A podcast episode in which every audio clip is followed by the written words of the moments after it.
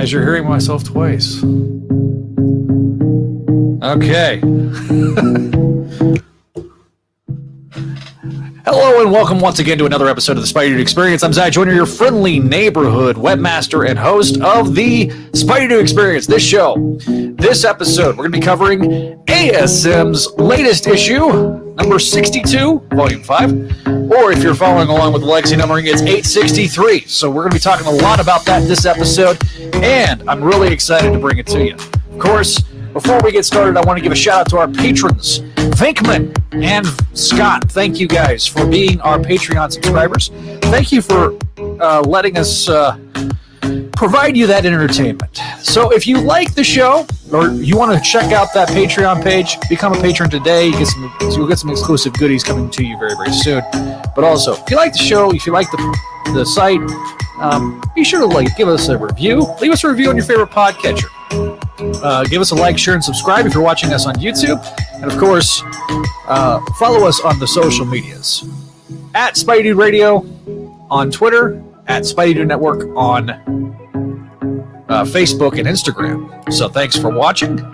Uh, minor note before we get too far in for those that are not watching us on YouTube, which you should. If you haven't, you should do that. But if you're not watching us on YouTube and you're listening to the audio versions of this show, please excuse our vi- a- references to our visual aids, as these are simulcast on Facebook, YouTube, and Twitter simultaneously.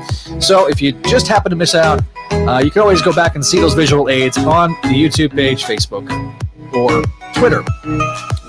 Once again, thanks for our thanks to our patrons, and of course, I don't always do this alone. No, I have my guest hosts that want to uh, say hi.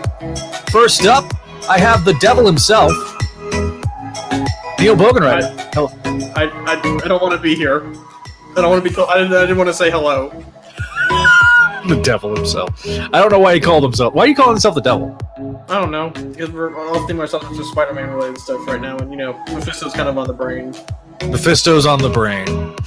Well, speaking of Boomer Dam, Boomer, Boomer Adam. Adam. Okay, I can't read. the boomer, the boom, the boomer dam. The Boomer Dam. Yeah. Uh, Bo- Boomer Adam. Hello, Boomer Adam. How are you, sir? It's good. It's a beautiful day. It's a great day for Spidey. Uh, today's issue was a good one. Yeah, we're, we'll find out more a little bit later. But we gotta first. We've got to introduce Paul, P- aka P Thug. What's up, buddy? Um. Oh. I'm well. I'm well. Just reading some comics, you know. Just uh, Yeah, drinking a diet coke. reading Re- read some comics. Read some comics. Uh, you got a new YouTube channel, sir. oh, yes, I do. Um, the comic binge. We are now live. Uh, we are. I'm really very very thankful for everyone that's uh that's uh, subscribed and said nice things and have tuned into the shows. It's been like a for me in a small time, kind of small pond. It's been a huge success for me. So I've been very very happy. Thank you to everyone that's uh that's contributed and and saw videos. It's been great. The comic binge on YouTube and uh yeah, check us out there. It's been been awesome. Been really, very very thankful. So yeah, lots more content coming. I had I had these characters on last week. Uh, that's what I heard. Uh, Yeah. I, I unfortunately was not able to participate. I was I was out of pocket. Uh, while I was gone, I got some new lights above my I see that. Yeah, I uh, see. thing. So uh, a little red, blue, and white. I can adjust them if I if I could find the remote. I somehow lost the remote to them. They actually can Just do. got them. I, I, this office eats things. I'm in the process of like reorganizing the office, and it's just a disaster area right now. So I So, feel you on that one. um, But you know, Yeah. yeah, we had, we, had, a we had a great time last week, and and uh, Neil had some good thoughts, you know, and, and Adam had some great thought, I, thoughts. I played the role of the contrarian. Well, that is not what yeah. what a Wow, shock! shock. and when you, but here's the thing: when you have two contrarians like me and Neil in the same podcast, it makes for good for good Mhm. stuff. Makes for good stuff. Eventually, Right, you get a two negatives make a positive, right? Exactly. Exactly. All right, so uh, want to do a minor uh, sh- programming note. Our next episode of Make My we did it yesterday. We did an episode of Make My Mayday. Our next episode is not going to be on Friday. It's going to be uh, on Sunday. March 28th at 4 p.m. Eastern. So check that out. Uh, that is 1 p.m. Pacific if you're on the Pacific Coast. So, and then of course you can always check Bogan Rider out at the Bogan Rider Variety Hour Saturday nights on Twitch.tv. But no Bogan Rider Variety Hour this week, right? You got you got satellites? No, I- yeah, I've got a I've got a previous engagement. I might do it on Friday or Previous Sunday. We don't know, but I have Who a list of? I have a list of books I want to talk about, including this one. So Uh, yeah, just let us. Uh, we'll definitely tweet that out and, and Facebook that out whenever it is. Whenever Bogan Rider decides to, to to give me a time and a date. So, just kidding, Neil. Uh, I know you had. I know you got. Check out Neil on Crawl Space's Satellite Show. If you have not checked that out, it's a Patreon exclusive to the Crawl Space. Check that out. You'll get to hear him talk about various books like Miles Morales. I got Yeah. that today. in the Clone Saga, but not yet. No, no, not in the Clone Saga just yet. So I'm so behind on Miles Morales. We should review that sometime. No, you're not minus missing a whole Neil. lot right now. Okay. Neil has already read it. He's already doing his Patreon thing. He can just be on the side. well, that's uh, Javi. Javi talks about this book. I stopped. Yeah, I, I mean, I want to. I want to read it because I, I remember liking it. Okay. I mean, I don't think it was amazing when I read it, but you know, I like I like the vulture stuff. The the girl vulture, whatever her name was, forgot her name. Starling. The- yeah, I like. I say Yeah, I. I knew I liked the name. I just forgot it. But yeah, I like that character, Guys, I like the name so much I forgot it. Yeah. dude. When you're, I I forget everything. Like or not forget, but names. I'm really bad with names, like really bad. So, it's, If you wanna know- reality. By the way, if you want to hear more, you can always uh, follow Broken Rider at Quillsniv uh, on Twitter. You can follow at Herman22 yes, please. Paul. That is where you can find out more about the comic binge. And if you if you like enchilada legs at enchilada legs, that's uh, that's Mr. Adam. That's And then you got yeah. you got me at Spidey Radio. So Hopefully, we're gonna have Adam on a, a show. We were talking. You know, I got your messages today, Adam, about uh, Mhm. comic we're gonna review hopefully soon for the comic binge. A little little mini review, a little little back and forth, kind of like quasi uh, Spidey Dude you know network. We'll see. We'll see. See what happens. Maybe I'll even get Neil on here. We can talk about Guardians of the Galaxy or something like that. if you turn me on to, I like. Neil I like. to I like Galaxy today. Did you, did you read today's issue? I'm two issues behind. Oh, But- go, read a new issue today. I will. today. I will. It's But it was I, I, I credit, yeah, I credit Neil to uh, introduce me and, and encourage me to read that comic. So yeah, I even listen to people I disagree mainly with. So see, by, by the way, Paul, yes, sir. I can see him in the background, but I got mine. it's beautiful. He is Frog. Man. Yeah, God, Mm. he's just so Mwah. gorgeous. Oh God, he's just, Uh, just yeah. goodness. Uh, and for trade fodder, I bought. Uh, I also bought this guy, the Silver Surfer, the new Walgreens exclusive. can I really City. quickly? Can I talk about that for a second?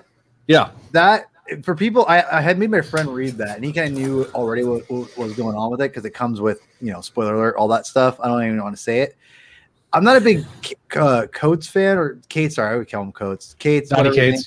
Cates. Yeah. United I, I I like him i think he's a good writer but i'm not like in love with him Mhm. that Thanos uh, story is an all timer, man. It's really, really good. And that that whole part, I had no idea when I was reading it that was going to happen, and I was like, "Whoa, that's a great moment. That is a great, great moment." Uh, yeah. I'll- For those that well, don't know, you can see it on the back of the thing. Uh, the reason I got this was because so many people are like salivating over this because a lot of people missed out on the Silver Surfer, the first one.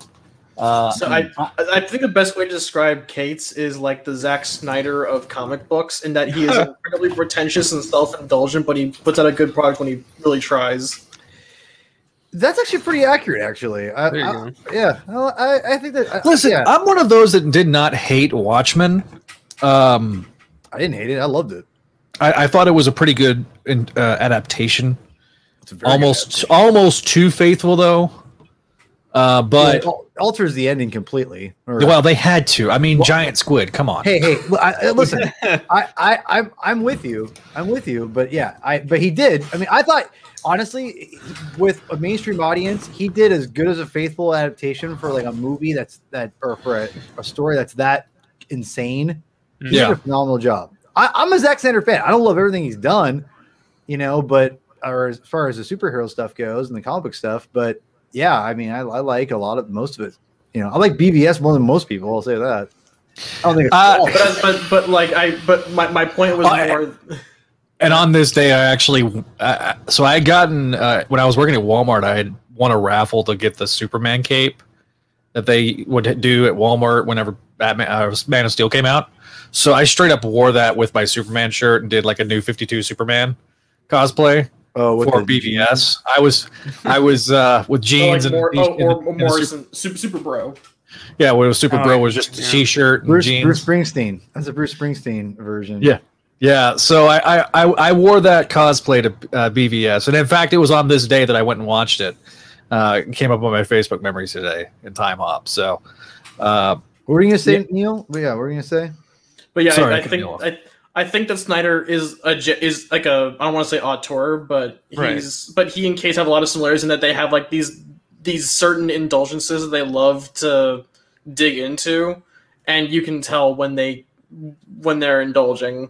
Like uh, Snyder Snyder loves his slow, methodical, slow motion shots that go on for way too long, um, and and uh, Cates has uh, his obsession with saying something is punk when it really isn't, and also talking about talking about uh, theology. I do like his Thor. His Thor has started off pretty interesting. I've been reading that on the Unlimited. So Wait, you said Zach has said things are punk and they're not punk, or who? Or No, Donny Kate? Cates.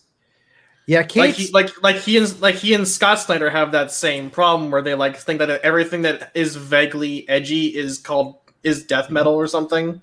Hmm. yeah, hmm. yeah, that, that, yeah, I'm with you on there. It, it's funny. I saw Kate with like bleached hair once, and I'm like, Yeah. is, he try, is he trying to be like like '90s punk, like from like the NOFX era or something like that? You know, like I was like, what the?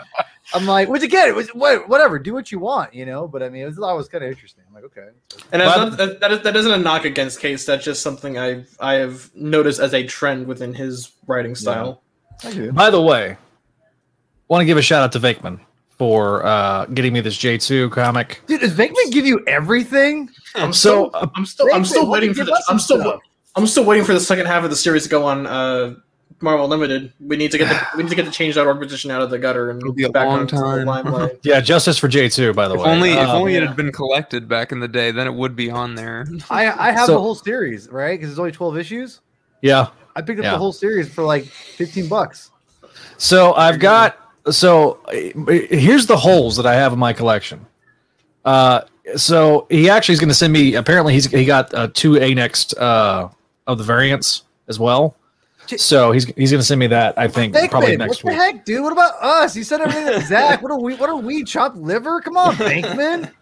You send Zach a cosmic Spider-Man trade. What about us? Come on. Say, hey Zach, here's some here's some J2 A next stuff you don't have. Hey Bankman, I'm I'm missing that stuff too. If you want to send it to me, wink, wink. Listen, he asked. I'll if he if he's willing to do it. Like I'm just like, hey, I'll take it.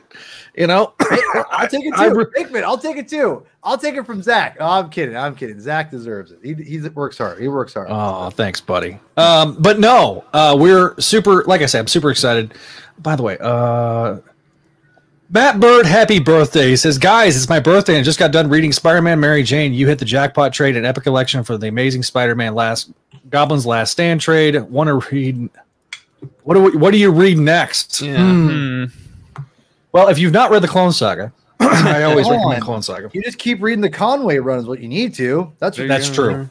you just go. That's true. What, what you do, sir, is you just go back and say, "What was the last issue I read? I left off on on Conway."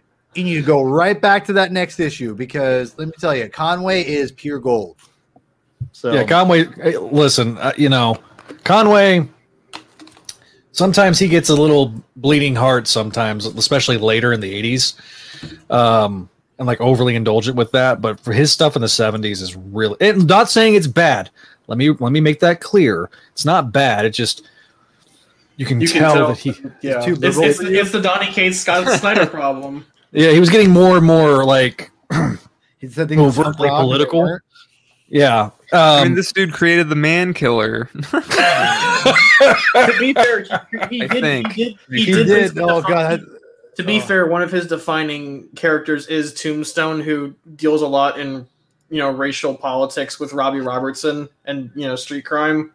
Mhm. So Yeah, I, I, no, that's a, that's a great point. I, I just Um, yeah, I. But I it, look. I'm I'm I'm with you. Um, I love I love the Conway run. If you're it- definitely go through and read it uh, all the way through. I want to also a- answer Matt Auger's question. Hey Zach, when can we expect the rest of ASM Classics to hit the site? So we are on episode 36. There is five episodes left. Uh, there'll be an episode this week. I'm going to try to get it out tomorrow. Um, and then uh, so it's probably going to be once a week for a few weeks. Uh, we've got. I know the pilot has been done. Javi, I think, has done a couple of episodes. So uh, I'm kind of spreading these out a little bit more and do it maybe two a month for uh, the month of March, two a month for the month of April. Uh, I found the 41st episode, and then I've got to find. Uh, there's two more that I have to find. That's kind of like unofficial episodes, spiritual successors called Vietnam a Go Go, where it's Mhm. Josh, Don, and John back together, and they uh, have these wacky high. It's based on, I think, if I remember Josh telling me correctly, it's based on like uh, Hell, old Hellcat comics about when when Flash came back from Vietnam, and it's like a little- uh, it's a whole it's a whole comedy bit about what would happen if they were writing the comics back then. Um, so I think there's two times they did that. So we'll we'll put those specials out, and then we'll start season two. Uh, probably, I would say in June. So that's that's the ASM Classics update. You have it on Right. tape now, everyone. So when it's June and it's not out yet, then you can throw tomatoes at me. It's fine. Yeah. It's almost that's almost as bad as just doing a live stream and forgetting to take the live stream down or reschedule it. That happens. Nobody's perfect. Um, I will definitely, and also, I said this on on Make My Mayday. The event calendar on SpideyDude.com will be updated. We'll have all of the times we're going to go live on there. Uh, also, I'm going to put the release, like the release schedule of the of the comics, what comics are going to be coming out that week, as well as, uh, um, the uh Marvel related like movie stuff. So it'll be a one stop shop where you can kind of go up there and be like, okay, because as we've now know, we've speculated on this, but they have officially made it official. Uh, Black Widow is delayed until July and going to be debuting with Premiere Access. I'm not paying thirty dollars. Yeah, I'm not paying for the thirty dollars for that either. I'm gonna go to the theater Okay, and watch it. So let, let me add an asterisk on the end. It is coming out in July, so I'll be living with my family again. And going to a movie theater is about forty-eight dollars, assuming that an adult matinee ticket is twelve dollars per person. I live with Yeah. three other people, so and also that's not including snacks. I can just It's take my gonna- own Yeah. snacks at home. So I, Yeah. theoretically, I and my and you know our, our home entertainment system is is not as good as a movie theater, but like at least I don't have to deal with anybody else being there. So Which I look, I and that's kind of what I've said. I'm like, look, I mean, by the time you actually go to a theater, you take you. I mean, because I try to go either the uh, either the early release day, right, the Thursday night, or that at least that weekend, that uh, some evening that weekend. My friends, my two best like friends that we I always do watch Marvel movies with, they work until five. They get off at five. We go we meet up at six. We go to the theater. We watch we watch the film. So i'm willing to pay the premium price at the theater. Uh, but for me my individual cost is six bucks or not six bucks. It's, it- it's maximum. I think most i've ever paid for a ticket was like 1175 and that was like 3d so for me I, I think it's like eight or nine bucks here. Now in new york city it's like 15 bucks okay, you get two people in New York City, I can understand paying the 30 bucks. That makes sense. Uh, even if you're and if you do it like what like what uh, Neil's saying, I can understand paying the 30 bucks there. But I'm hoping that by the end of the year, when we get to Spider-Man, things will be normal. I'm getting my second shot tomorrow, so I'll have had all my oh shots. sweet, have fun dying inside. yeah. Yeah, I'm not looking. Look, I, I, I, I was super like I was super like I had pain in my arm and kind of got real groggy with the first one, but then like so I'm like, oh no, I'm not looking forward to the second one. So, uh, and I'm supposed to help babysit because my because Sarah's gonna be out of town for the weekend, so that's gonna be fun. So much fun. Yeah, the second shot did me in. I I for one think that the I'm not paying 30 bucks. My wife doesn't really like to watch these movies really in the theater, especially in the theater. So I'll probably go Mhm. by myself. Mhm. And one, it's probably still gonna end up being cheaper. And Right. two, it's Yeah. just like I'm I've been watching movies in my house all freaking year and I'm Mhm. fully vaccinated. By time like Washington literally just announced that starting May 1st, everyone will be eligible 16 and up to get the sh- Yeah. get the shot. So like if they want, you know, they'll have it. You'll you'll have a- you'll be able to at least sign up for it. So to me, it's like this is it. Like I'm I'm good. Like I'm I'm ready to go. So, yeah, for and, and here in Texas, Texas to open COVID 19 Next vaccinations to all adults March 29th. Yeah. So I, maybe I'm just being a meanie bobini about it. I, I don't know. Maybe I, I'm No thinking about change this pure purely from like, do doesn't do my family want to go? Because I have to factor them in. Because my because my grandparents are like in their 80s, and my mom is a teacher, so she's constantly around kids. Right. No, I, I which I completely understand. And look, in July, here's the thing: July, had it been a week sooner, uh, I could have potentially went and saw it with with Neil. Uh, but I'm going to be back up here by that point because my we're gonna.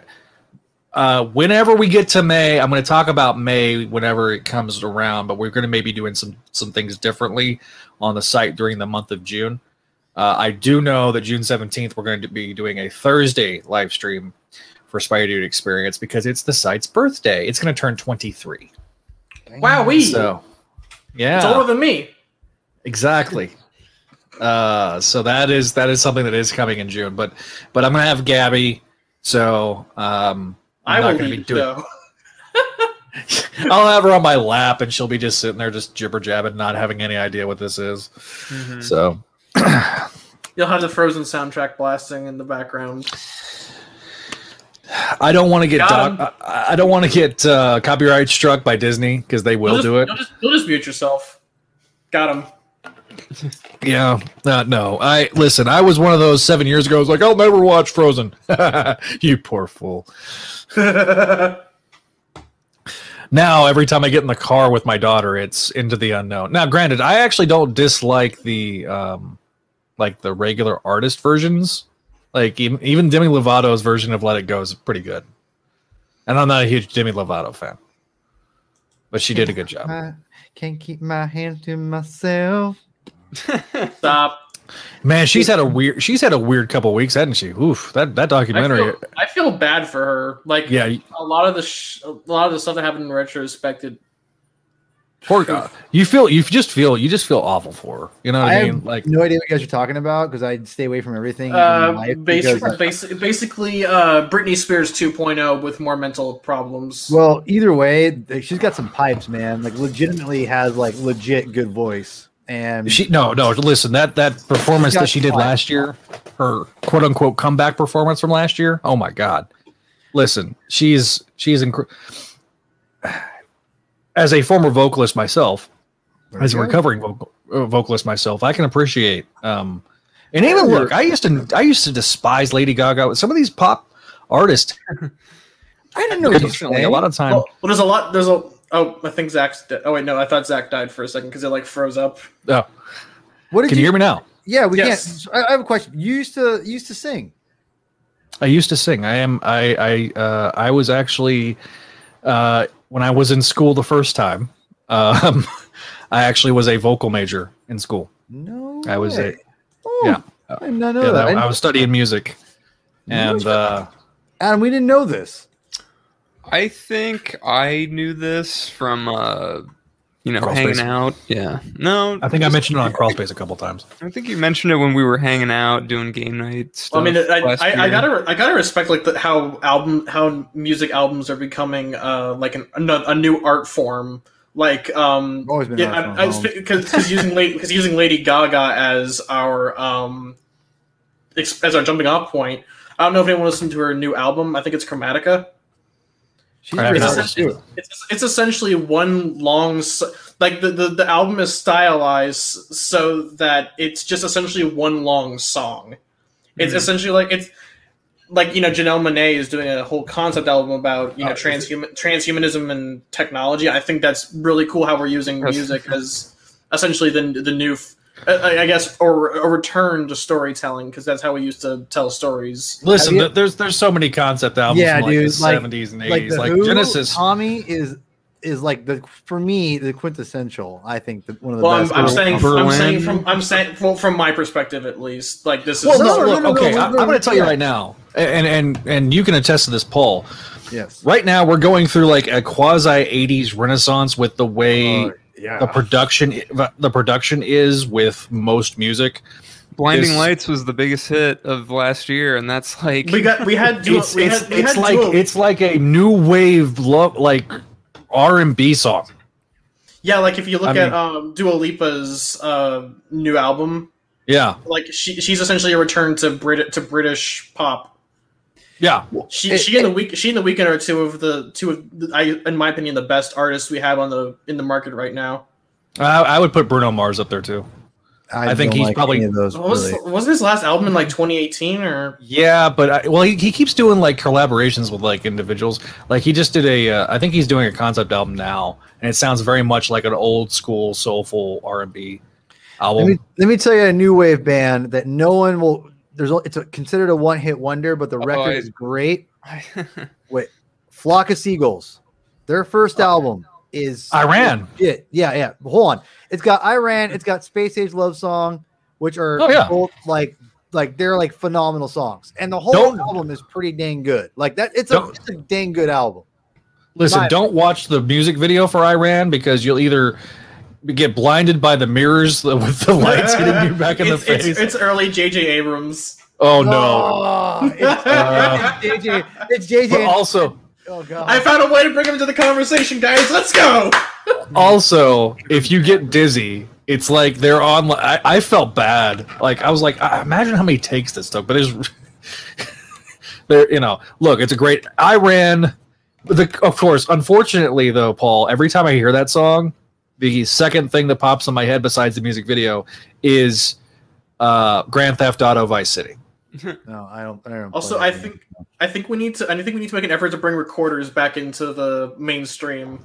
Uh, if, if anyone read today's issue of Cable, uh, Oh, God. Magik Magik was in limbo torturing um, a demon, and the way she was doing it was she had uh, I I thought it was Vanessa Carlton, but I was talking with McNulty and he pointed out what the song actually is. It's from uh, the Proclaimers.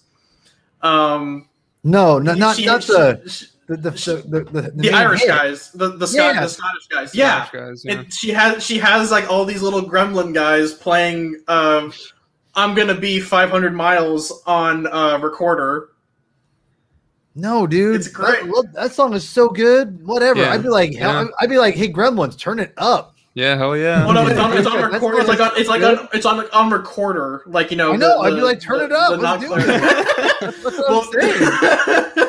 I'm like, turn it up, guys. What, But what like you, you you can tell, I, I guess the implication is like they're playing it horribly. Like you know when someone I know. blows the Alright, clarinet yeah. too hard. Yeah. That song is so good. Like seriously, like I love pop music. I and, I thought uh, by accident because it's been a while since I listened to that song to the Proclaimers, but I thought it originally it was Vanessa Carlton's "A Thousand Miles." No. yeah, that, that Making your be- way downtown. Yeah. Walking fast. That was that. Yeah, but even then, I'd be like, All right, shut up. oh Jeez. man, wow. All right. Jesus Christ. Okay. Too, too far, too far, Neil. It's All all right. good. It's all good. Well, so to bring it back to the Spider-Man, which that was a great side. I love, I love me some uh, side tangents. Listen, listen. Like, some somebody apparently. Uh, oh, my dogger love Vice City. Look, Vice City may have the best soundtrack of anybody. Uh, of anybody that. Uh, I clicked the wrong button. I was like, man, That's- is pissed? I thought Zach booted you. I know. No, I- listen, listen. I had that happen enough before. I don't. I don't. I don't deliberately boot people or for like no reason. Like if I boot you, it's because For like no reason. For That's no fair. reason. That's fair. never mind that I'm never mind that I'm I'm blaring Vanessa Carlton. I'm, Just I'm mouth I'm mouth blasting Vanessa Yeah. Carlton. Mouth blasting. I'm a just god. Mouth blasting. Okay, that that's a thing. That's Mouth- that's that's how this Banned is. banned phrases. All right, so let's get into the issue tonight. I'm not going to share a ton of my screen because for some reason, uh, because I have to use. yeah, just put the cover up. Yeah, I'm going to. Uh, I'm going to do that. All right. So, of course, I'll I'll pimp the site. It's spidey.com, but I'll in the other tab I've got there. Here we go. Issue 62 of Amazing Spider-Man. That's right. That or volume 562. Legacy numbers 863. That's right. Going to uh oh, click the wrong window. All right. Wag the Gog. I love that. Nick Spencer's the artist, or Nick Spencer's the artist. The writer is Nick Spencer. the artist is Patrick Gleason. And we are picking up right where we left off from last issue. We got the Kingpin being ominous. Spencer drew it Uh, himself just for you because he loves Wait, you. well, I so thought you, much. I He thought you were just showing. I thought you were showing the cover. I know. I was just going to show the first page because, all right. you know, you know. And then I'm going to show another, and I'm going to all the way up until Yeah. page 22. Just So show it from the Peter- cover. So Peter is uh he's sticking with uh trying to trying to get to to Gog and and Fred. Fred's in Central Park. All of a sudden, Kingpin's goons show up. Bullseye is like, just say the word, boss. He's like, take the shot. So uh I really like the silhouette of the. This kind of reminds me of that. You guys remember that? uh Remember that uh, that that suit from the, bullet, the bulletproof one. The bulletproof The- suit from oh, the no one SWAT dies that Marcos Martin drew. Yeah. Yeah, yeah. Yeah. I, I like that- thought I, I love the aesthetic here. Yeah. It looks like a think Tron the- suit. I love it. It's like a mixture of that suit and Tron suit together. So I like the way that visually think- looks. Yeah, I it, think it that kind of looked that, that page in particular reminded me of like a like a mix of uh Gleason and like a Bill Sienkiewicz cover. A little Or- bit, yeah. little bit. Or page. There, there is that. There is a very noir aesthetic that Gleason brings to this issue. I would say. Uh, so yeah, meanwhile the while Kingpin's being the floating head of guilt and taking the shot, Gog then grows uh, because he doesn't have his inhibitor collar. Fred's like freaking out because you know Gog's huge. So uh, Peter's trying to get to the collar. Gog is freaking out because he has no idea what's going on. You know, when he's big and, and stuff, he's like uncontrollable. So they do this fastball special with a, a couple of boomerangs. Uh, Peter grabs the boomerang, is able, and as Gog is doing his best King Kong impression, uh, gets manages to slip the collar back on and shrink, uh, shrink Gog back to his baby Gog size, and uh, Peter literally falls into like a, a, somebody's somebody's car. I'm sorry, whoever's car that is would be very very upset. Okay. Don't worry, he can pay for it with his streamer money. Speaking of streamer money, we we then cut to Robbie Robinson and Randy Robinson. Uh, they are at dinner at their at apparently the favorite restaurant when all of a sudden our everybody's favorite curmudgeon J. Jonah Jameson shows up. So Jonah and Robbie are you know having a conversation. They're sitting in the old booth that they always they always used to use because it was the bu- bugle spot, and so Jonah is trying to reach out to Robbie to be like, "Hey, on our website, let's let's negotiate a deal. Let's do some ads on our on our mobile app and our website for the Bugle." So he's trying to help the Daily Bugle out. His heart's in the right place, but Robbie wants nothing to do with it, which of course insults Jonah, and he storms out. So they say he's never changed. We then cut to uh, Oh, there's a there's a great disgust image. Like there's a, there's that that first panel on the last page of the Robbie Jonah discussion. That's a great disgust reaction image. I'm gonna save that. oh, which one? This one? Uh, no, that next the the first one on the pan the first one on the page. Okay. Pardon our visual our references to the visual aids. I mean, we did come up with disclaimers, so it's their fault for. That is a weird image of Jonah, though. I do love it though. It's like a perfect reaction. Wait, what? Alright, so Why'd you sound like Scooby Doo? Right, right. Jonah sounds like Scooby Doo. Although this is also meme. This is memeable right here. There's a very memeable crying boomerang. Oh God, yeah. So you know, he's talking about oh, he likes the purple. So this is the first time Fred's ever been away from from Gog. But guess who's taking care of Gog? It's Mary Jane. Wearing a wearing what looks like a discount Tron Tron shirt, like the like the light cycle. Yeah. Yeah. I can find Tron references everywhere in this issue. Hell yeah!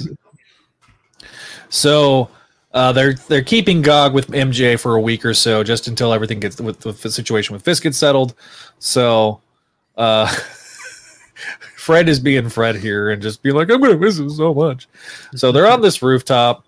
Uh, Fred is feel, taking some responsibility for his for the situation. He's saying, "Look, this whole thing is my fault. I'm gonna go get some payback." So Fisk is like, "I have him now." He's visiting our good friend Kindred, who is just still in the box. Harry Dick in the Box Osborne. Uh, so and, That's yeah, that's not staying in. it's I, I, I it's live, dude. This is live. uh, excuse me as I We- as I hit the we- cough button. We do have, Um, we do we do have a YouTube editor button, so That's true. Um, but we then cut to Tombstone. L. Thompson Lincoln, everybody's favorite mob boss. He's getting excited because he's like, "Oh, I just realized I get to knock off my uh, uh, R- R- uh, Robbie's son, and I'm getting to get this is going to be a twofer since he's he happens to be the roommate." Glory uh, comes and visits Robbie in the office and asks him how lunch was. Gives him the file, and Robbie's finally going through to see what they got and uh turns that, and so then we get go back to the uh, next page we're going to l thompson lincoln he's going to the rooftop he's like wait until we meet, meet the maker and so we get this double reaction shot of tombstone and robbie with randy and and uh what is, what is her name Janice. Janice.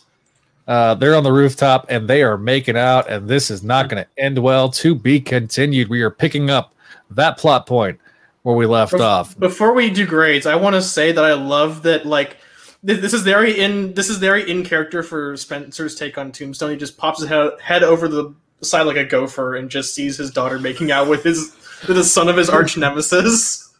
Yep. So uh, stay tuned for a couple weeks for ASM issue number 63 with that awesome Bagley cover that we've already seen in the solicitations. If you pay attention to those things, it is there. Great cover.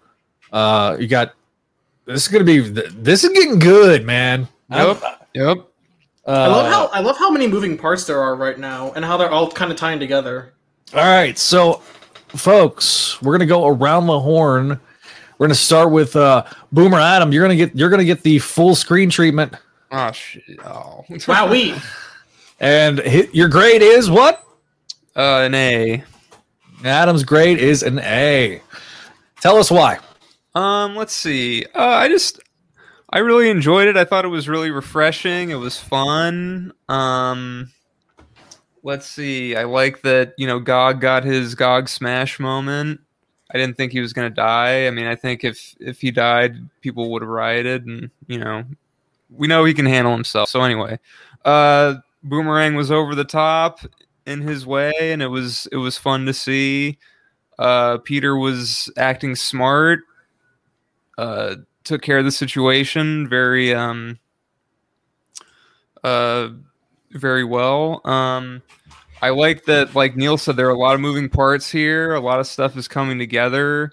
We've got you know this big kingpin and tombstone plot and the kin you know kindred's there still. So you know we haven't forgotten about him and um what else did i like? Let me see um, I think I liked one thing that kind of stood out to me was the the Robbie and Jonah scene. I kind of I got a vibe from that that like um, you know, Jonah Jonah's you know, Jonah's hu- hubris is going to come back to bite him cuz he's like, "Oh, I could have sold Threats and Menaces for a song and you know, now now we're huge."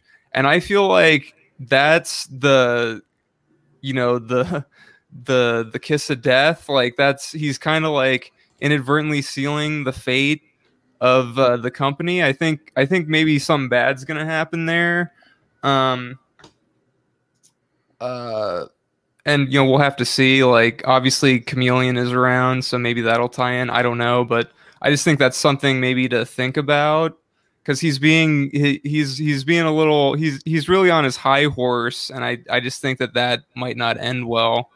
Um, I like that they gave Gog to Mary Jane. That's nice. Um, I always like the cliffhanger splashes. Um, the art was great. I don't know. It was just it was just really fun, really nice, really nice issue, and it's uh, setting up stuff, and I can't wait for the next one. Can't wait to see what happens next.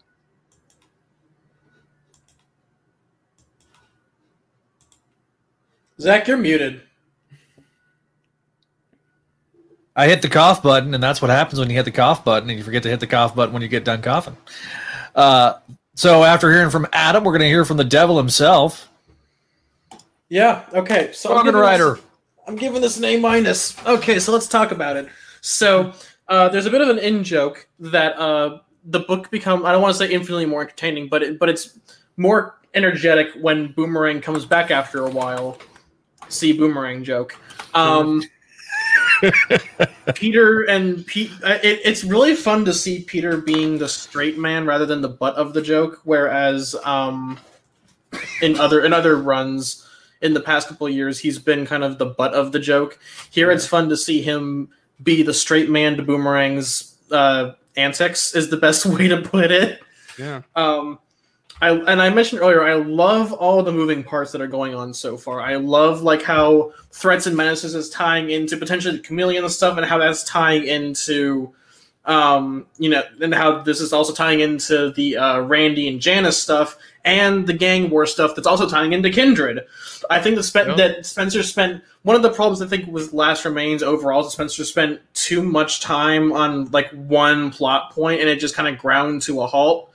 Um, but now it feels like he's finally it feels like Spencer's like letting all the plots interconnect with each other as they should. Um, and th- and this is where he's really shining. It it it become the book becomes a lot more energetic when Boomerang and you know the the roommate sitcom stuff then stuff related to it uh, gets brought in. Uh, it was good to see. It was good to see MJ again, especially because I didn't think she would even show up this arc. Um, so it's good. It's good to show to kind of tie her into this particular plot line. What was that, Zach? I heard someone go ah. What was that? keep going, Neil. Keep going. I hear a loud bang noise, and because I'm in full screen, I can't see what's going on. All right. Sorry, Neil. Um. Anyways, um, I think my only downside was the coloring was a little weird in some places. Like you can tell when they just kind of slapped on a gradient for the for the scenes with Robbie and uh, Jonah. Mm-hmm. Um, aside from that, there weren't a whole lot of problems. Also, Gog looked kind of this is this is mostly a nitpick, but I, I it's a weird way. It's the weird way that Gleason draws Gog. I get he was like a like a weird uh, wrinkly space alien, Mm. but you know Ottley drew him a certain way, and I'm used to the way Ottley drew him because this is the first time he showed up since Ottley drew him in '43. Um, so it's just Yeah. it's just a, it's just a weird transition, especially because I guess he's supposed to be the baby Yoda of the, the. Though it could just be he's intentionally meant to be drawn ugly by Gleason. I don't know. I don't know. I don't. I don't understand. Yeah, like I- I don't. I. I guess it looked enough like GOG that I had no issues with it. No, yeah, it, it's definitely Gog. It just you know Yeah. th- they have different textures when it's Gleason and Delgado and not Ottley and Fairbairn. Mhm. Um, it's, it's not that I didn't like it. It's just it just felt kind of radically different, and I'm not sure how I feel about it. But Spen- but Spencer getting back in the com like in, in the situational comedy stuff, especially like with the with the villain stuff and how and like the the stuff that isn't like you know uh, like wacky 90s sitcom on Friends tier level comedy. Like the stuff where it's just like everyone come, bumps into each other by coincidence and everything goes horribly wrong because of it. That's where he shines. And so yeah, I'd give it an A minus. A minus for Neil. Speaking of big overgrown dogs creatures, Hello, Wei Wei. come here, Waylon. Come here. Hello, It it's is- mascot time.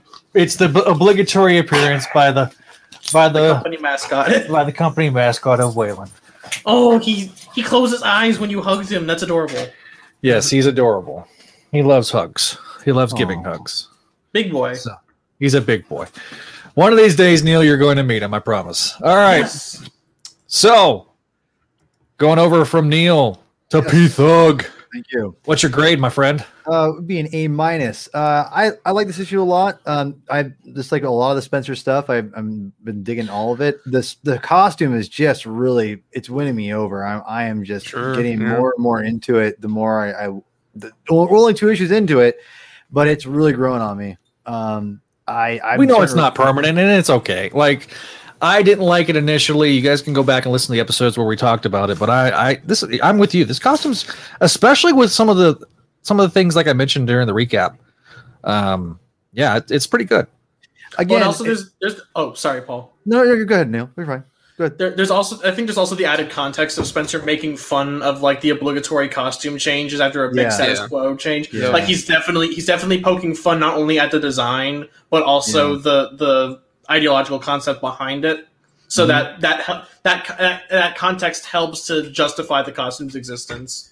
But uh, yeah, but at the same time, and we talked about it in the last issue or the last show for the last issue, is that it feels like it's it's yeah, nothing in comics, nothing is permanent really for the most part. If it's permanent, it has to be a, a widely loved and accepted thing, which is in comic book culture today, at least for the mainstream audience, uh, yeah, that ain't gonna happen anytime soon, or, or hardly ever for anything Yeah. much Yeah. less a new costume change for you know one of the big or the biggest superhero in the universe in my opinion so all that being said i think they're handling this well just like how i said this last time was they kind of set this up that it's this is not necessarily a permanent change for the costume either right like it's it in the story it's going to be something he uses to make money essentially Yeah. for as Spider-Man in a way to communicate to an audience. And and again, it's interesting how they're going to play that. And I think it's going to be cool because he doesn't have to wear it all the time in order to be Spider-Man. It's going to be something he just puts on here or there, which I like. And to be honest, because of that reason, it just gives it a more uniqueness. So I think if you play it off like it's it's not like a, a, a shtick or a, you know, again, I, I'm I'm a Slott fan for the most part, and I will definitely like the big time suits, and I like that idea behind it. I like this idea more because it's a lot more. It's it's taking that idea of what made Peter as a as a photographer and making that modern, but also giving it a real reason to wear a costume other than I can't. I have to be bulletproof. You know, which Yeah. is interesting. When I love the massacre arc a lot for a Slott, honestly, and I really like the idea, but those all seem so temporary even even like for as things are as as temporary as um as temporary as as all new costumes like this one those were even more temporary right so Yeah. i mean Yep. that's the thing this feels more if you compare this and the big time suits this feels like the black costume but even though it's not but Right. you know what i mean as far as Yeah. the aesthetic goes um, I, I like everything about this. I, one thing that really impressed me, and I'm, I'm always like Gleason, um, Spider-Man stuff. I love his story layouts, man. Like his, like like the first page when I go and look at this, I love the first page where it's Kingpin, and then you know he have his face, and it's like the Spider-Man panel in between Yeah. his face. yeah. Love that. It's- it's- little stuff like that goes a long way for comic books, in my opinion. It really makes the ba- it brings the medium out, and that's exactly the stuff you can kind of do artistically and aesthetically in a comic book that you can't do anywhere else, and it's perfect. It just I love the way he does it, and I love the fact too that Kingpin is being written as someone who's a lot smarter than just being I want the tablets. Give me them now. You know, he's not like J. Jonah Jameson with a criminal empire. He's a, he's a very smart man. That that's why he's the kingpin. Yep. And he doesn't have bullseye shoot and kill Gog.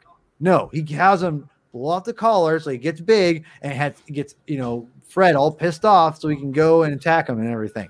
That's all planned. I love that. I love the fact that's emphasized in this comic book and everything like everything like uh, like that. So, and I love the obviously the reveal between uh, you know Tombstone and Robbie and having that whole thing. I mean, Neil called it, and it's uh it's great. It's it's a it's a it's a really unique moment. You gotta wonder when Ed Brubaker created the Beetle, the new Beetle, Yeah. was that something he ever had in mind because he made it you know a woman and and then you also have robbie robertson had it, it's it's set up perfectly to have that thing i don't know if that was ever an intention probably not Bru- considering how Brubaker pretty much just hates everything superhero now probably, you know, Well, probably- and also it was for like Captain America, wasn't it? So I oh, right think- yeah, it was I for don't- I don't- I don't think he made Janice. I don't think. I don't. Was, I agree. Was I she, don't think he was did. she ever, was she ever revealed as Janice until Superior Foes, or it was superior foes i think is when i think eh, he nick spencer took the character and made it his own like that's okay? Because like I. I remember that she first appeared in like the first issue of, or not the first issue, but like one of his later Zemo, issues of his yeah. cap.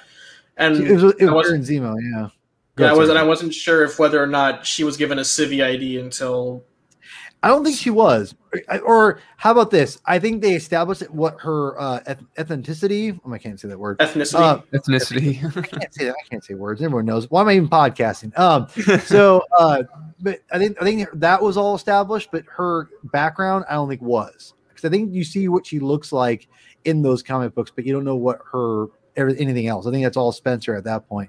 So I yeah, I loved all that. The only thing about this issue, it just kind of it just was you know it, it- I gave it an A minus because it wasn't quite perfect, but it was it's a good good issue. I mean it's it's Spencer. I mean he gives me great stuff all every every month. So um, oh I will say I think this is one reason why I don't like the issue, and this is a this is a stupid nitpick. Or uh, before I get to that nitpick, I have one last thing I want to actually praise the book on. I love the fact you brought Neil that that he's intertwining everything together. And I like that. The fact that Kindred now is a part of the whole tablet of life thing, which got me thinking. And maybe this is and not this is just not just me or whatever, but I'm starting to think maybe Kindred needs a tablet of life. And that's why he's maybe you know he's manipulating Kingpin more than Kingpin even realizes. oh. I, that's kind of the impression that I got is that Kingpin's like, you know, standing around uh Kindred being all like, oh, that's right. gotcha. I got you. You're this big cube, you know. And I, I, I the whole time I keep thinking about Nick Fury's line to Loki is, you know, if he's the one trapped in, why am I getting the impression he's the only one who wants to be here? You know, and that's kind of that's kind of what I feel about Kindred. It's like Kindred almost maybe he wants to do this. It's, I think this is part of his plan. Probably. I think yeah. my prediction is, and you know, who knows if I'm right. I think the tablet of life plays a part with Kindred somewhere. Like he needs a tablet of life for something. I don't know what, but it's for something. It would He make prob- sense. to become human again. Maybe. oh, oh, maybe. Yeah. like So- pre one. I I think if we if we take the like the pre one more day Harry theory, and the and, like the, there are two separate ones. Like he wants to bring Spec two hundred Harry back.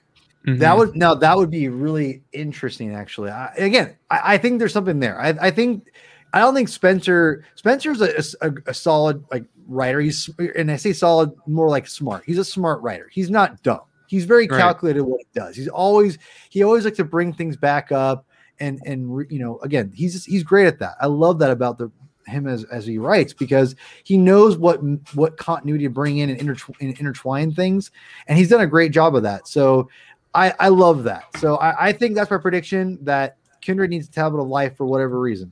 And then my only nitpick is a Gleason nitpick. And it's not even mm. like a it's like it's stupid, but it's just like it just seems weird to me. And maybe this is, these are popular, I don't know. What the hell is Mary Jane wearing? Like those jeans, like those rose jeans? Like, what is That's that? that's that, that's a twenty that's a twenty first century piece of clothing. That's like a yeah, like early two thousands. Ooh, it's just like I'm like I'm like Patrick, bro. I'm like I'm not sure if your girl wears that or I don't know, but if she does, He's you know, fif- he's in his fifties, man. Well, That's why I said maybe He it's doesn't- Bill he doesn't look I don't know. Like He I, actually doesn't look it. He looks pretty young. my only thing is this: those. I think he's in his fifties. Hang on, let me go look him up. Well, it does- it doesn't matter if he's in fifties or he's twenty years old. Those pants Right. suck. I'm sorry, get those out of there. Like, not, not. I'm not saying she doesn't need to wear pants, but just get, get just take the rows off. It's those, those are ridiculous. Come on. She needs she, so basically less pants, less pants. no, no, less rows on the pants. Like, Listen, okay, here's the thing about that, Linda. All right? listen, Linda. listen. Listen, Linda, listen. Uh okay, I get it. But like if you've ever seen like Lucky Brand jeans and stuff like that or I have, I don't wanna Ed see Hardy them. stuff, That's that's the thing. that's like that's that's what that looks like. You ever, Yeah, you ever been to an old Navy, Adam? Or not Adam, Paul? Of course, I shop there all the time. I love Old Navy. I've never This is, what, seen. this, is what they, this is what they sell in the women's section. Wait, they don't not. I my wife when I, she goes there, I never once seen those jeans ever at Old Navy. If you've They're seen in the- these jeans, the let us know in the comments. Okay, let us know in Yeah. the comments. Yeah, let us. Where's Kelly when you us. need her? Where Where is Kelly? Where's someone Oh, you, Kelly just because she's a female, you just assume that she's gonna. No, I'm kidding. no, I want to Uh, know. Like maybe You assume that all women go shop at Old Navy? Yeah, yeah. I'm no, no. I'm saying, where's Kelly? Listen, if- these if Sarah- jeans if- exist in general. If Sarah wasn't asleep right now, I would go. I would go get her and be like, "Hey, Wait, let me. Woman, I my wife. summoned thee. Yes, but why? She won't jump on the camera, but let me just show her. I'm gonna. I'm gonna. Hold on. Hold on. I'm gonna this is live, ladies and gentlemen. Hopefully, Are she- you as, gonna we're, call your- as you're doing that, your Paul, wife? I'm gonna. Hold on, I'm hold gonna on. give. hold on. You're Hey, calling your wife Hold on. You're on, you're on live. You're on live. I need your help. Will you come down here, not on camera? Will you come down here and I can show you something? I need your opinion on something. It's very important. What is going on? What? I'm in pajamas. I know you're in pajamas. I said you're not going to be on screen. I just need you to. I just need your voice. Okay, bye. Just come. What is happening? So anyway, as I was saying, because there's no other female representation here, I need to get my wife at least at least get her opinion on this because she shops at Old Navy One. This, Neil. this is amazing. This So- is amazing. Okay, Anyway, real, so- real quick. I, I just Yeah, quick, realized well, this. yeah. Hang on, real, real quick. Hang on. Yes, of real quick. I, I noticed. I just realized something that I didn't notice until just now. But I realized why Janice is into Randy because she's his, he's her he's her type. And if you've read Spencer's Ant Man, which Beetle appears in, she's into washed up divorced divorced men.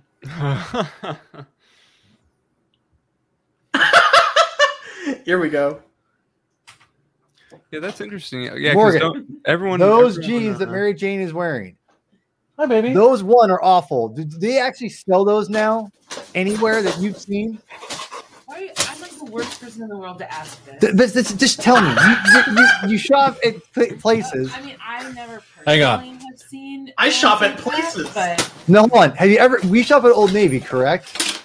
uh, yeah, occasionally. Okay. Have you ever seen these jeans on s- for sale at Old Navy One? Those, those are not amazing kinds. Those are not Old Navy jeans. Those oh, would be, like, okay. wet seal, Wet seal. Where is what is wet seal? or like you know, like wet seal, or like Forever 21. These are Forever Twenty One. I maybe maybe we can see it Like, Forever back in the Twenty One. day, Forever 21. Uh, back in the day, Forever Twenty One. This is not okay. Fair enough. So there you have it, people. These jeans don't really exist. Enough said. Anyway, There you go. Okay, you, fine. Morgan. Then she probably got a friend to sew them on or something. This isn't that that's hard. my of an ex- problem. These I just wanted terrible. to say that you know the kids. Have you ever these been to a college campus in the 2010s, Paul? The Gen Z have, kids actually. these days, they dress like it's the early 2000s now. this is nine. apparently. This is this is what 9/11. oh God, don't say that. Neil, it was Columbine on this comic binge. Now you're bringing up 9/11. What are you doing, homie? I walked out of the room for five seconds, and I what what in the world did I walk You- into? you- you- trust me, when you're doing, we did the comic binge last week. Where it was a great show. Then and then at the very end, Neil's like, that one time a Columbine joke." I was like, What? "Oh yeah, yeah, Oh, yeah. yeah." I'm, I'm you only serious- laughing. Yes, he did. It Zach It just actually face it makes bombed the sense. comic, it makes sense in context. It does not make sense in context. No sense. Okay, okay. So I asked It was an Sarah. Archie Punisher joke. Oh yeah, it was. Yeah, you said Okay. the only you That's said the only people that like that comic are you and the the the those guys. Okay, so so I Oh, asked Sarah, and she goes, "Nobody's worn those jeans since the early 2000s." No, but it, like what I'm saying is it's coming back. Gen Z is wearing clothes like that. They're wearing early 2000s clothes now. But but but but why? Why? Listen, I had a, I tried on a pair of JNCOs once. It was like, it was it, what? Why? Why are we doing? Listen, Gen Z, I, I get that you're bringing like all of a sudden they're like, oh, we're gonna wear the we're gonna wear the low waist jeans. Listen, I survived this era. I don't necessarily love the high waisted jeans. However, can we just meet in the middle here? Can we just get normal, Wasted, Wasted jeans. just wasted jeans? Yes. Like- there, like- is, there, there is no compromise in fashion. We It's did either a favor- like, uh, because the high waisted are mom jeans, the low waisted everybody falls out of. So you're going to be seeing somebody's ass crack that maybe you probably don't want to see. Okay, like like eh, it's just it's just leave just leave right, it. for- leave it in the dustbin of history. Put, put Matt's comment up. He he said uh, he he says it best here. I actually appreciate this comment. Whenever I'm on Jeopardy and they ask me if those jeans are from Old Navy, I'll think back to this dream. I love it, Matt. You're my you're my kind of guy, These, Matt. these, I je- like these you. jeans from Amazing Spider-Man number sixty-one are from what retailer? Uh, Matt, all right. what is Old Navy? Uh, I'll, take, I'll, take, I'll, you- I'll take things that will never be asked on Jeopardy for one thousand, Alex. Hey, you never Nickman, know. When, when you when you actually send all of us something besides Zach, I will address any all of your comments. Damn. Venkman asks what the fresh hell is going on, That's what's going on. and, and To he be- said to light be, up the to be signal. fair, we, we've had an unprecedented situation where Paul calls in his wife to ask, "Oh, do they sell these Incredible. jeans?" Incredible And I moment was right. Amazing, in podcasting Amazing. history. amazing. This was this. yes. All right, so I haven't even given my thoughts yet. You Well, don't need I I- to. haven't been able We'll to do. Thanos snap this, so We'll like do I'm it. Thanos snapping back this this podcast, okay? Because you got Thanos in your hand. That's the only reason I said That- that. that's fine. All right, That's fine. so I'm, I'm going to blow myself up on the screen. Uh, And all right, my grade. I, I echo Neil and Paul. It is an A minus. This is a really enjoyable. Is it the jeans? It's not the jeans. It's not the jeans. Uh, this is a really enjoyable issue. I, I really like that we're starting to get some momentum after kind of feeling like we're spinning our wheels a little bit for a few issues. We're getting momentum. Things are starting to coalesce. We're.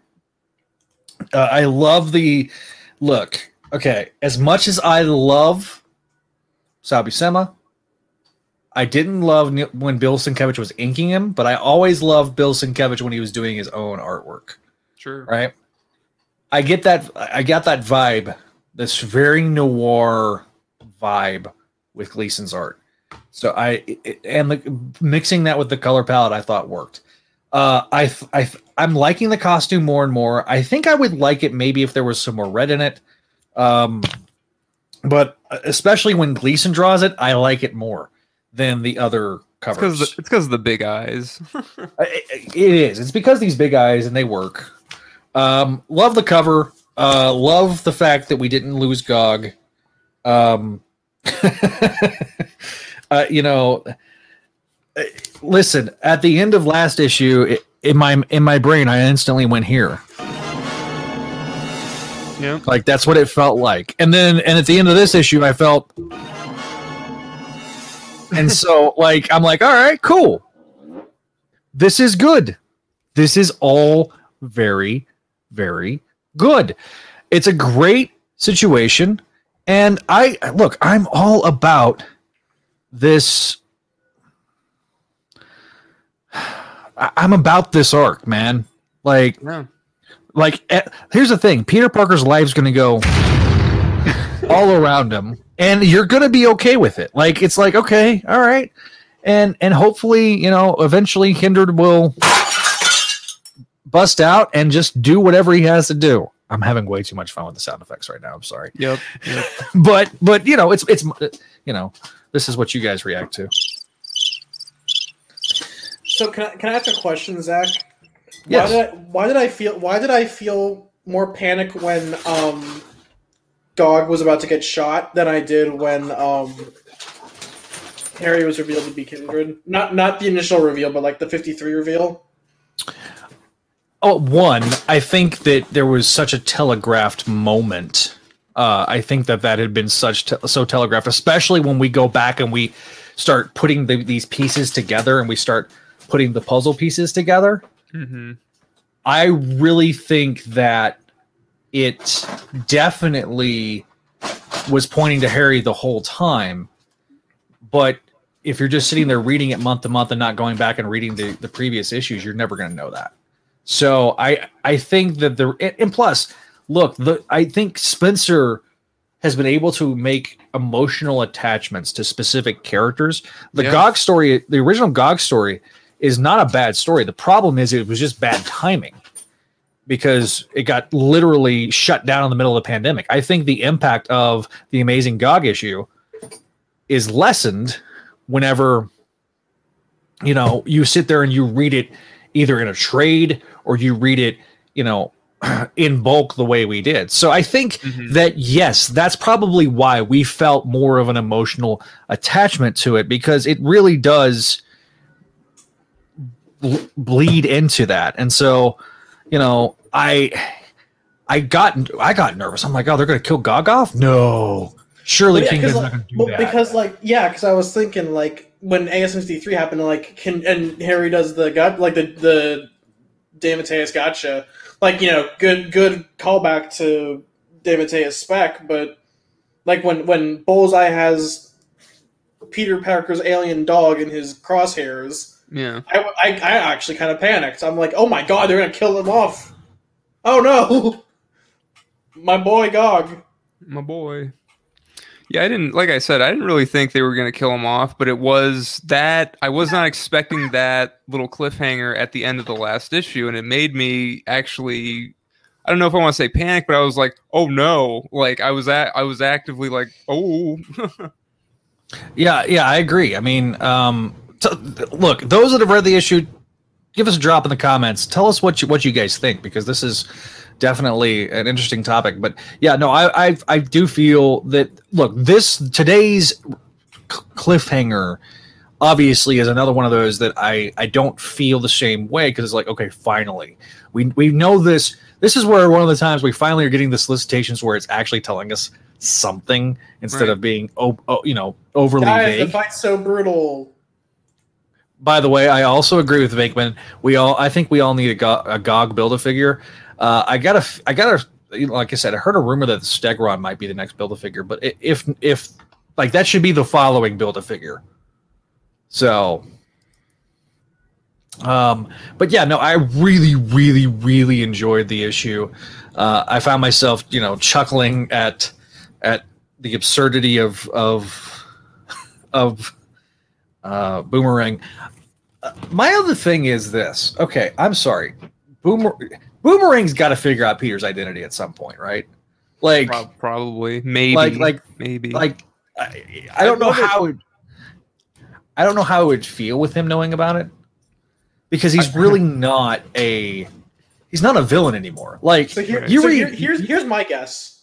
My guess is that Boomerang is gonna get like an actual shot at redemption, and then he's gonna find out Peter's second ending, and he's gonna sell him out for a boatload of cash. Oh. I'd like it. I'd like it if like if. Well, I don't, I don't know if I've ever actually said this on the show, but my my thing is I kind of want more of Peter's inner circle to know that he's Spider Man, so they can help him out. Pupper. Uh, oh. And I think it would be funny if that kind of thing happened and Boomerang was just he was still clueless. Yeah, yeah, that would be funny. So yeah, just sound off. Tell us what you guys think in the comments, and uh, go from there. So I'm gonna go uh, take care of this dog. So talk amongst yourselves because somebody needs to go uh, outside. I think. Be right back. All right. So So, Bye, bye, Zach. hi Zach. Sorry. Well, so I, All right. if I if I may, I would like to talk about that a little bit about Boomerang because that's almost a criticism for me, to be honest. Because I kind of feel Boomerang. I like that. I love the idea of Boomerang and and everything, and idea of him rooming with a supervillain or Mhm. whatever you want to call Boomerang. I guess you'd call him a Yeah. supervillain. Anti villain. Yeah. I, I, almost said anti-hero, but I'm like, that's not really Boomerang either. But it, he's a joke, obviously. He's supposed to be Yeah. like this joke character, which is kind of a bummer because I've always liked the Boomerang character before What's he got a funny to- if I may, really quick, what's funny Oh, to me course. is like, uh, see, I, you know, sometimes I'll, I'm not really that familiar with him, and so a while back, I like, I looked up his Wikipedia entry, and I'm just looking at like little things, and apparently, I read this thing. I mean, I guess it's true, but he apparently like killed Jackpot's husband or something, and I'm Yeah, like, it's yeah. interesting Did, that didn't, he, like. didn't he kill? Didn't he kill a bunch of people while he was in the Thunderbolts? Well, that's the thing because it's Yeah. like uh, that's why I'm kind of like okay. It, it I just think it's interesting that you know this is Spencer's guy. This is like his pet Yeah. character, kind of. I, I'd argue know, that like- like, in, in the Boomerang issues, Fred's the main character. Peter's just Yeah. along for the ride. Well, but you know, I don't think that's necessarily. I, I, it's not wrong in a sense to where I think that you need to kind of give Peter roo- Peter's roommate needs to have some kind of like focus if especially especially if, if they are or not roommate but a side character or the supporting character and that's what Fred is now he's right he's a supporting character and Yeah. we're all used to getting su- supporting characters from Spider-Man getting a little bit of the limelight here or there. Um, that's that's no that's no different than any other Spider-Man storyline we've ever read or whatever. But I would say the problem that I'm having with it, and I wouldn't say problem, I'm hoping that it get, it turns a little bit because it's being played for laughs a little bit too much at this point. Mm. and that's where I'm kind of like, okay, I, I get it. Boomerang's you know kind of a, a doofus. You know, I He's- get it. He's he's inept. You know, that's funny. Yeah, we get it. He slipped on a banana peel and then threw, shot a bunch of boomerangs, and then you know he managed to defeat the Kingpin's characters. I- And I, Yeah. I, I say that in a not in a in a sense. I love Boomerang, I do, but I I kind of think he needs to be like like you guys brought up a great point. He's got to be figuring out Spider Man's identity by now. I mean, granted, it, it, he weighs right in him. I will say he's so stupid. He wouldn't Yeah, even know. He wouldn't it- know like if uh, Santa Claus was giving him presents right in front of his face. He'd be like, "Who's this big fat guy in a red costume? Give him, give him a He- present." he's not the sharpest tool in the shed. Let's be real No, here. I, No, that- I- no, that- I that's get that. that's that that's why my theory of that's why I'm, I'm putting money on that whole boomerang does find out who Peter is and instead of using that to you know genuinely redeem himself, he sells him out because that's you know Spencer's boomerang in a nut, boomerang in a nutshell. That's exactly what he did in Superior Foes. I think I think that's not a bad. That's not a bad um, story idea. The problem is that where do you like where do you take that afterwards? So exactly. Yeah, exactly. Because like, okay, well now he knows that Peter is Spider Man. Yeah. So are we gonna do one more day again? What, what, It's what like- not? They wipe yeah. his, Yeah. they wipe his they wipe his mind. Yeah, because I was think, I'm yeah. thinking this. I was thinking this actually reading this issue. Like, are they going to, you know, have Jonah forget somehow? I don't, know, I don't like, think so. which I don't. I don't want him to. I, I think- I would- I I would think- hope- I like this. Truthfully, I would hope not. I would hope Yeah. that they don't. Um, Like, I don't want don't- that to happen. But like, that I that guess that could- that has honestly been the best development in the in that relationship ever. And so I don't I don't want that to I, I absolutely do not want that to happen. I'm going to ask uh, I'm going to echo what Venkman sa- uh, ask what Venkman says. He goes, "How would you all say ASM has been now that Spencer is starting to do more than just fix the broken toys from previous creative teams?" I've enjoyed like I I think Spencer's arguably been doing his own stuff since like the beginning the beginning. 2099 the 2099 I, arc. I'm with Adam from the beginning. I think. I think it's been from the beginning. But like I think I think I think Venkman's arguing that it's more aggressive in terms of Sure. how much he's doing his own stuff now. Like now that he's Yeah, gotten I- now that he's gotten past the kindred stuff, or at least you know put it I on pause. was. I was slightly afraid that people weren't liking this because Spencer was doing too much damage control in the beginning. that was kind of my fear. Like people are thinking like, "Oh, he's just like fixing stuff." It's like it's not enough progression for the character even though the fixing the stuff is kind of progression in its own way. But um yeah, I think uh I don't know. I I think it's unique in that I don't know, he's he's quote unquote fixing the character to a lot of people and it's pretty fun and now we're kind of getting into i think the stories that he really wants to tell and i don't know i'm i'm enjoying it I I disagree that to an extent that he's just fixing broken toys only because just like any writer that comes in after a big run, especially as someone as long as Slott, you can't just take what he did and just I think uh, do a version of that because you won people are ready for a change at that point regardless if you're freaking Dan Slott, Stan Lee or whoever. You're ready for a change at that point because again, you're, you're being brought in because you are different. Absolutely. You're not Dan Slott. So Yeah, I, I think I think you know. Look, um, can I finish my thought real quick? Real quick? do what? Can I finish my Oh, thought real sorry. quick? No, Yeah, good, yeah, good. Yeah, I I was just gonna say that there's there's a reason they bring in someone like this. And granted, like yes, of course, he's gonna my he's gonna change some things, and maybe you could you could argue it's fixing, or you could argue the fact that it's him setting up what he wants to set up sure because it's his story. You know, I mean, it's like sure. Dan Slott, you know, built and took made things different. It's like every writer does. That's my point. Is that though we we will we may never know for a while I think we will at some point, but we may never know. We'll, we'll never know for a while what truly was the reasons for Nick Spencer doing what he do what he's doing. Was it to fix Dan Slott? I don't know. Right. I, I don't. I don't honestly think it's a lot of that, but I do think one more day with the obvious addressing of one more day. That to me is the biggest thing. But that's not a Slott thing. That's a Yeah, that's that's some the- weight. Yeah, that's a whole. That's a Yeah. big thing and altogether. Now That's a that's a total changing of the guard situation, considering that most Ex- of Quesada's yeah. Quesada's boy club is gone out of So, yeah. that that that that's I think that's more a directive from Cebulski. Be like, look, this is obviously something that's been hanging over Spider-Man. We can't know. eh, We still are getting letters about it. People are still griping about it. Every single YouTube video you watch about worst of, they mention that story. There it is, It, it- it's right There. fix it. and it's usually number one. I mean, it's not al- almost universally number one of worst Spider-Man stories of all time. It- And It's it's or because- Sins Past. Yeah, listen, I mean, Sins Past is usually there in, in the top three. Uh, I, I I loved Sins Past until part five, and then and then I hated Sins Past. like everything was good until the Norman reveal, and you're like, wait, what? And so I I love the concept of that and everything. Like I there's whenever I get done with Forgotten Era and and I get through the reboot and I get to the JMS era, I'm gonna do a JMS podcast eventually, and I'll be like, all right, Oh.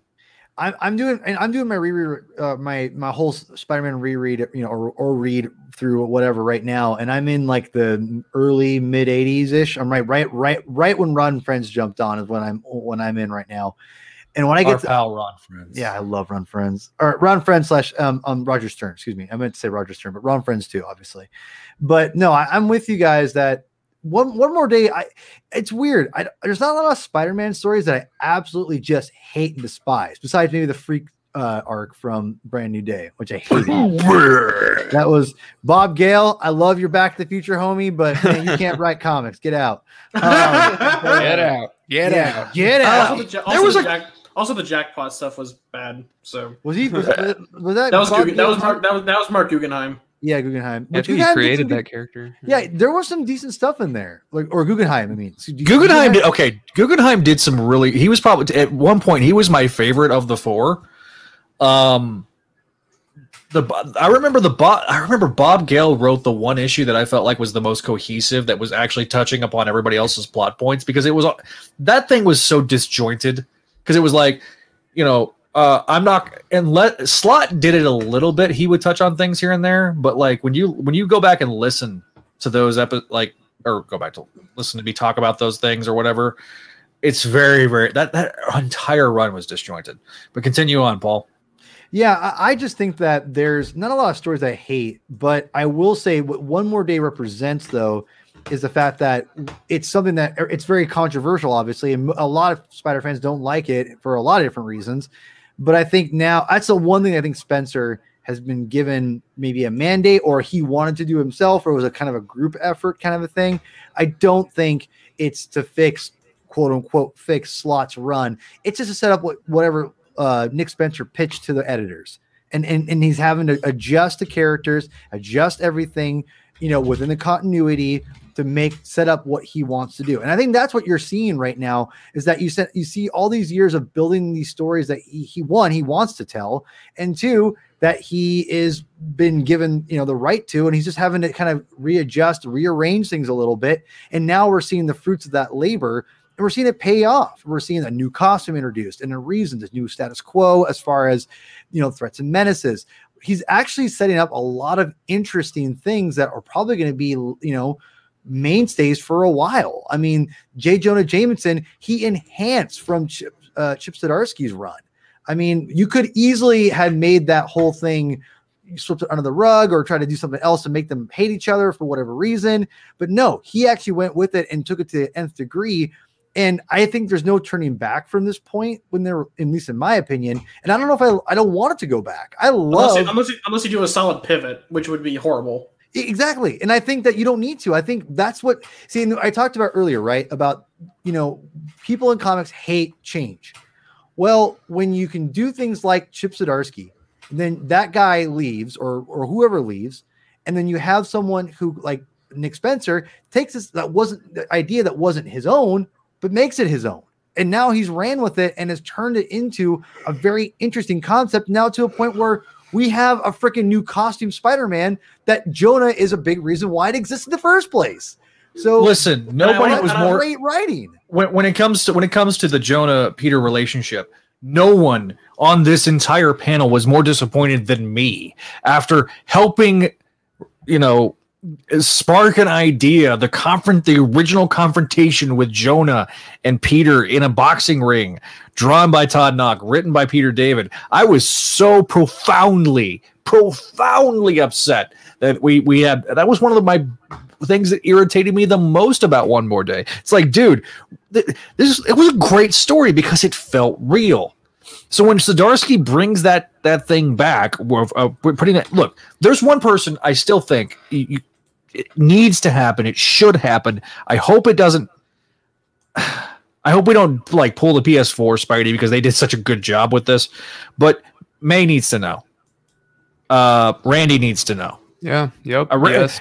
like those two characters, in my opinion, other than Fred. I mean, Fred, there's some dynamics there, but those two characters need to know because, especially given the history with with with well, R- Robbie already knows. Yeah. okay, I'm sorry, knows, Robbie yeah. knows. even if you even if you ignore like the stuff before Spencer's run, Spencer's run pretty definitively shows that Robbie, at, at to some degree, knows that Peter is Spider. Listen, Yeah. they're, they're, they're- even, and I, I honestly think that Spencer's such a big '80s '90s fan that he probably remembers things like uh, Spider-Man: The Final Adventure, and where that almost implicitly implied that yes, Robbie knows. He's just not going to say anything. I think wasn't It it? goes back to the Stan Lee days with with uh, Captain Space Stacy. I mean, honestly, Yeah. if Stacy was going to tell anybody, it would be Robbie. Oh yeah. And you know, now maybe Robbie could sit there and try to justify in his brain, "Oh no, it's not Peter. Surely it's not Peter. I don't think it's Peter." You know, he can. you can. You could have. You can mine that internal battle between the two.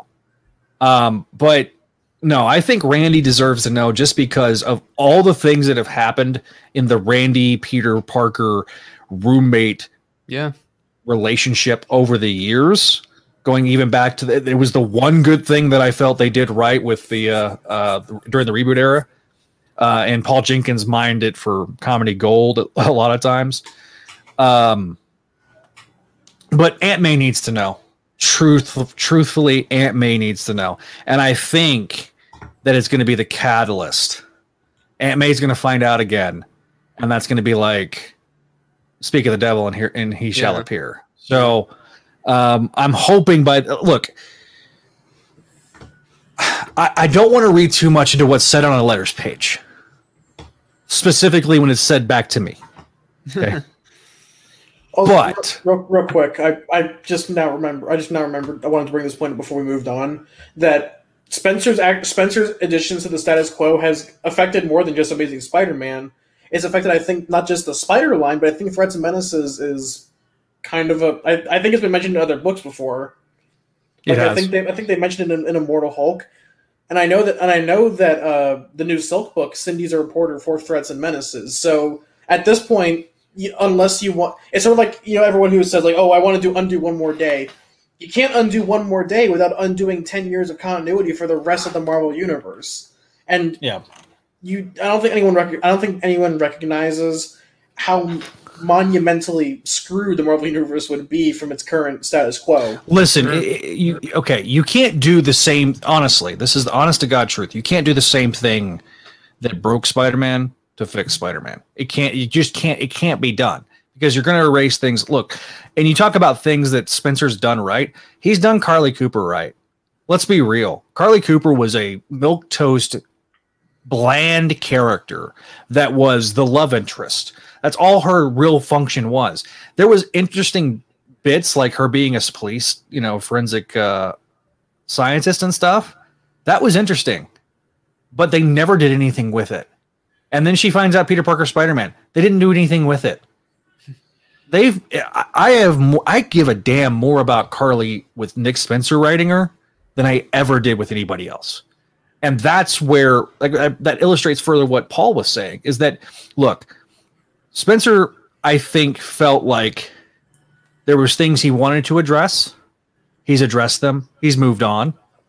Uh, I don't think there was like this editorial thing. They're like, all right, Nick, do whatever you want. Because I, I will say this um, Nick Lowe, I firmly believe, lets the storytellers tell the stories.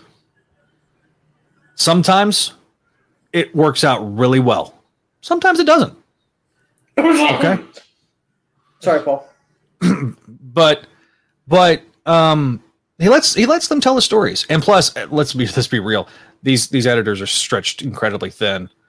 Um so there's not a continuity cop. There's not this reverence for continuity the way there used to be. But i feel like that now that you're getting guys like nick spencer who does revel in continuity he does understand it. He does understand the character. Like- so he try he's trying to make even when this the continuity may not necessarily make sense over the last decade and a half so you can go going back as far back as the JMS run. Certain times of continuity was like this makes no sense in continuity, but um, Spencer's doing his is doing his damnedest to make everything feel cohesive, and I that's where I feel like like with Venkman talking about he quit he quit last year. He cons- he's considering picking up the Spencer tr- again in trade. Um, I, look, I'm hoping they'll do an omnibus. I'm surprised they haven't done it yet. Or like those Um, oversized hardcovers that pick up Yeah. like twelve issues. They just Yeah. did, they just did that with Zdarsky's Daredevil. They're doing that. I don't know The why they haven't done it with with with Nick Spencer's run. It So- might be it might be coming. Who knows? We'll see in a few Yeah. months, maybe. I don't know. speaking of speaking of trade paperbacks, Spider Girl got delayed 420 2021. Pick it up. Holy based Batman. Uh, but yeah, I, again, I really think that we're we're. I'm excited for the future, and this is and, and if you read the letter in the letters page on AS in ASM 61 61 yeah Yeah. um i'm excited about spider-man I, people those that have i mean venkman i think has listened to me for years so has adam so has the devil himself below me um, Nick tongue time. Uh, but you guys have all listened to me over the years you, you can tell when i'm excited about something and when i'm not uh, and I think it's pretty evident. If I'm not excited about something, some it, look as fun as it is to rip into something and rip something to shreds. I look, I reveled in the fact that I got to rip into uh, Abrams Man several times, but sometimes ripping into bad comics is fun. But when you're doing it every single month, it's not fun. It gets exhausting. I'm I'm elated as a as a fan, and that's where I'm at. So let's kind of uh, we're at the hour and a half mark or getting close to it uh, i'm gonna get let's go to the comments right quick give us you know give us some questions ask us anything and, I uh, want, and I wanted to make a point about like your continuity comment that Spencer's like a Yeah. continuity junkie. Like I've we've I've noticed that recently we're getting more writers who are helming the Marvel universe that are essentially picking up the editor's slack. Like you've got um like you know back back in like 2015 to 2018, which we'd consider like the dark age, the, the second the new dark age of Marvel. That was that was like well that's what the general consensus was. That's what Right. that's what I'm framing it under. Yeah, yeah, the guy like Brian Michael Bendis who doesn't care about continuity unless it serves his purposes running the show. and Right. like and you know like the good writers like Al Ewing were running books like The Ultimates, which were which I which as much as I love them, they are they were sales flops. And now you've got Ewing running essentially running Marvel right now because he's doing Immortal Hulk, which is essentially one of the three new flagship pillars of Marvel right now, along with um, John Hick, and he's also writing Guardians of the Galaxy, basically redefining cosmic Marvel, uh, Right. And bringing back like the Masters of the Sun stuff from like old Marvel Comics Presents. Um, he's doing Sword now, and I think he's doing Defenders now. So he's basically got his fingers in almost every honeypot except the Spider-Man corner and Avengers. Yeah. and well and i don't know how much nick spencer's doing outside of spider-man because this look spider-man is such a demanding title because of the fact that it's coming out twice a month you're doing four times, four times a month now. Yeah, I mean, at times you're four times a month. I mean, you're you're doing. uh, I mean, but your average schedule is supposed to be twice a month. But you, like November, like the final quarter of last year, you had what twelve straight, almost twelve straight weeks of Spider-Man, amazing Spider-Man, whether it was the point issues or the actual regular issues. And Spencer at least plotted all those issues. He didn't necessarily write all the scripts for the point the dot lr issues, but um he certainly so uh, Spider-Man is is such a big demanding title. Uh, I don't, you know, I, I, Al Ewing would be my one guy that I'm like, all right, let's see what you got. And after a very much I- look, I don't want Nick Spencer to leave anytime soon, but that would be the one guy I would say, okay, that's the guy that I want writing Spider-Man. I'd actually say Jed MacKay, the guy who's writing Black Cat. Jed MacKay is what is is a guy. I, I just picked up issues two and three, so I'm gonna I'm gonna read those. Uh, I'll be interested to see how everything works out. Uh, Well, and he and he King actually did that. You know that King in Black Spider-Man tie-in. Yeah, I didn't pick He that did- up. he- it's actually really good. It's it's basically a team up with him and Reptile from Avengers Academy. All right. And it's and it essentially deals with like you know how Peter's always like, oh, it's always my fault when the symbiotes invade. Yeah. They Yeah. actually they actually they actually address Peter's chronic guilt-inducing heart attacks whenever a symbiote thing happens. listen, it, you know, it, it, uh, I'll read King in Black when it's on Mar- all. When it's yeah, when it's all on Marvel Unlimited. I am so glad I don't got to do that anymore, though. Like that's the one thing where I'm like, oh no! okay, Like now, I, I I've been doing. I've been I've been the person who assembles the satellite titles, and Yeah. knowing that King in Black is almost over. Like we're down to like three more issues. Like we've got the Venom tie-ins, and then the main book, and I think like a couple of extra ones. But like.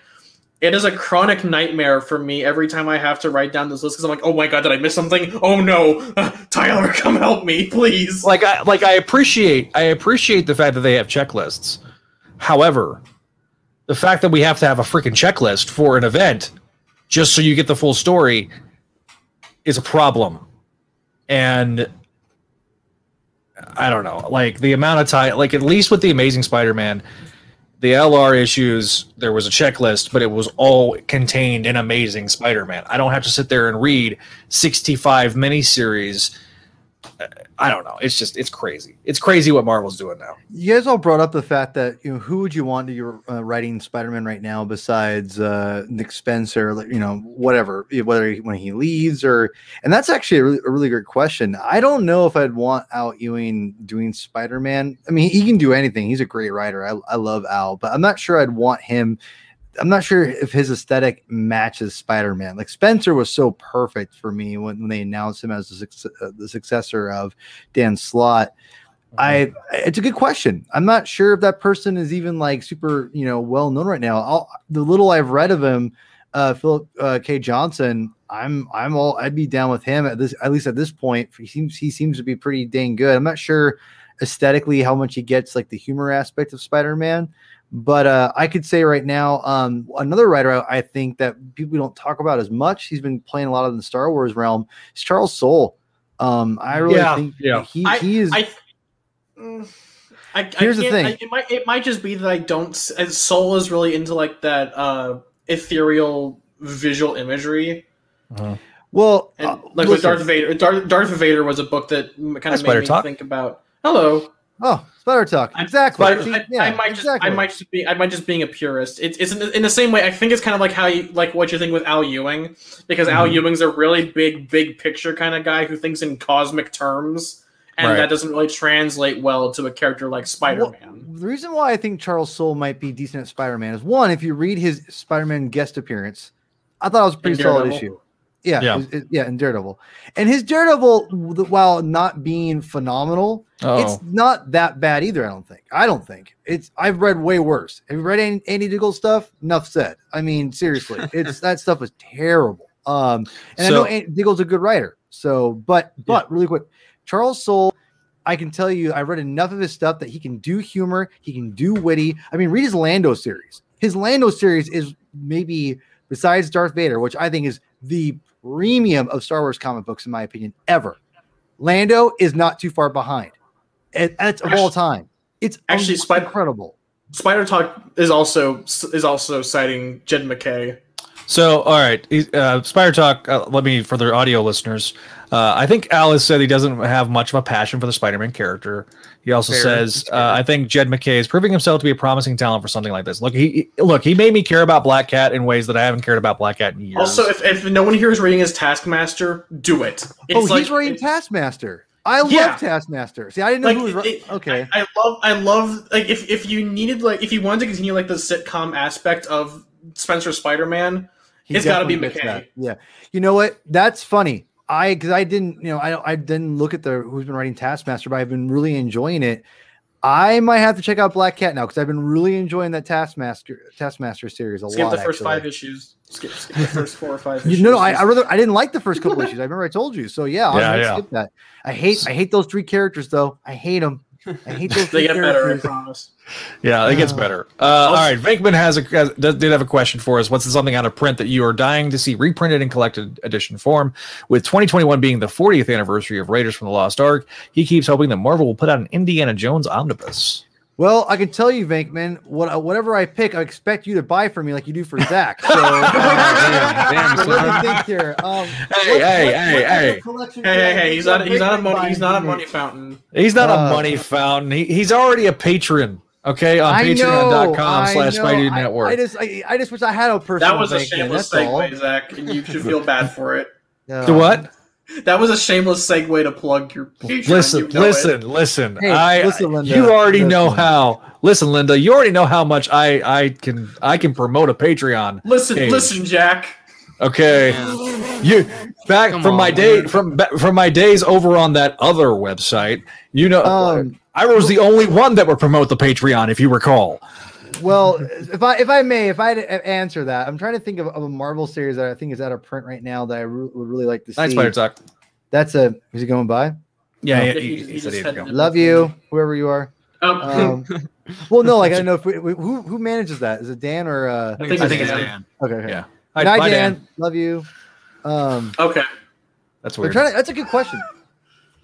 Um, a, a small one, but I'd like to see Yost Scarlet Spider reprinted in uh, in hardcover format. Yes, I would Because buy that because, tomorrow. because because the only way I was able to get it in in print was um by accident because I was it was like a week before we were about, I was about to go to Florida, uh, 2017 for Christmas break.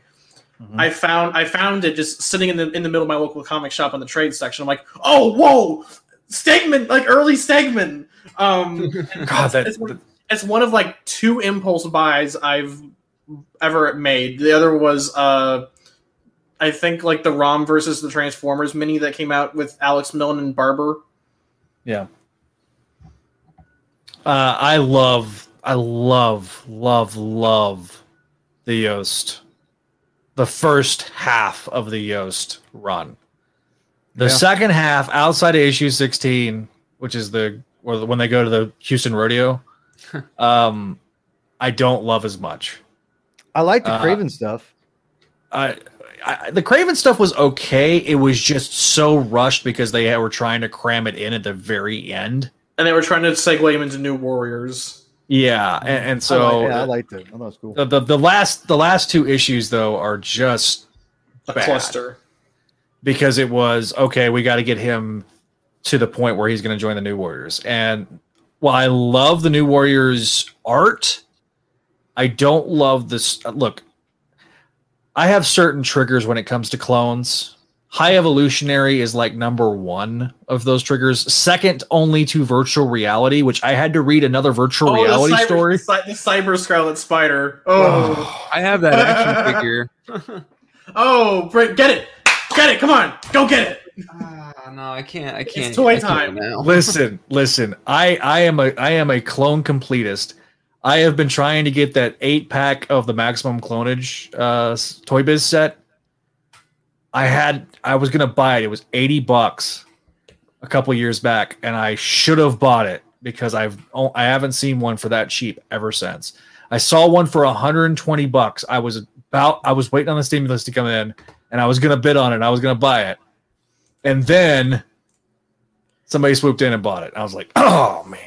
You were waiting So- for them to. You, you, you were you were saying, "Give me Stimmy," and then someone said, "No, you." Well, because like, okay, the guy originally wanted it for like 160, and so he went through like a month where nobody was buying it. So it was getting relisted, and he was knocking 10 bucks each time. So I was like hoping that he was going to knock down maybe another, you know, 10 or 20 bucks, and if I could get it for 100, I'd be like, all right, that's 100 bucks, but I can justify that cost. And I would have had it freaking prominently displayed somewhere in this in this office. But uh no, that I and the, I forgot they made the Joe Wade figure, and I will never buy a Joe Wade figure.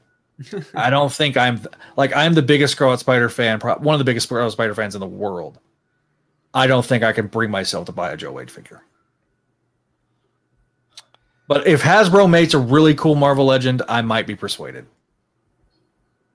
Maybe. Would would you would you buy a Spider Girl in omnibus format, even though you already have, um, even though you're getting the complete collections? Word, word, Venkman, word. Uh, yes. I, I, I look. I just I'm about to finish getting the digests. I I you're had missing a, like volumes three and twelve, right? I was missing vol- I, I got volume three and volume five, so I'm missing volume twelve. That's the only one I don't have. Uh, and then I want to get the Buzz Dark Devil and then Wild Thing, and uh, that should be it. The Uh, dark. Do you have the single issues of Dark Devil? I have the single issues of Dark Devil and the Buzz. I have the s- single issues of Dark Devil too. I, I, it's such a fantastic looking character. I love Dark Devil.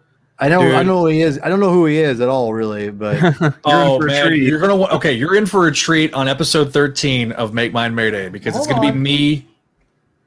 look what came in the other day. Brett show you guys this. Something came in the Uh oh, what's on the shelf?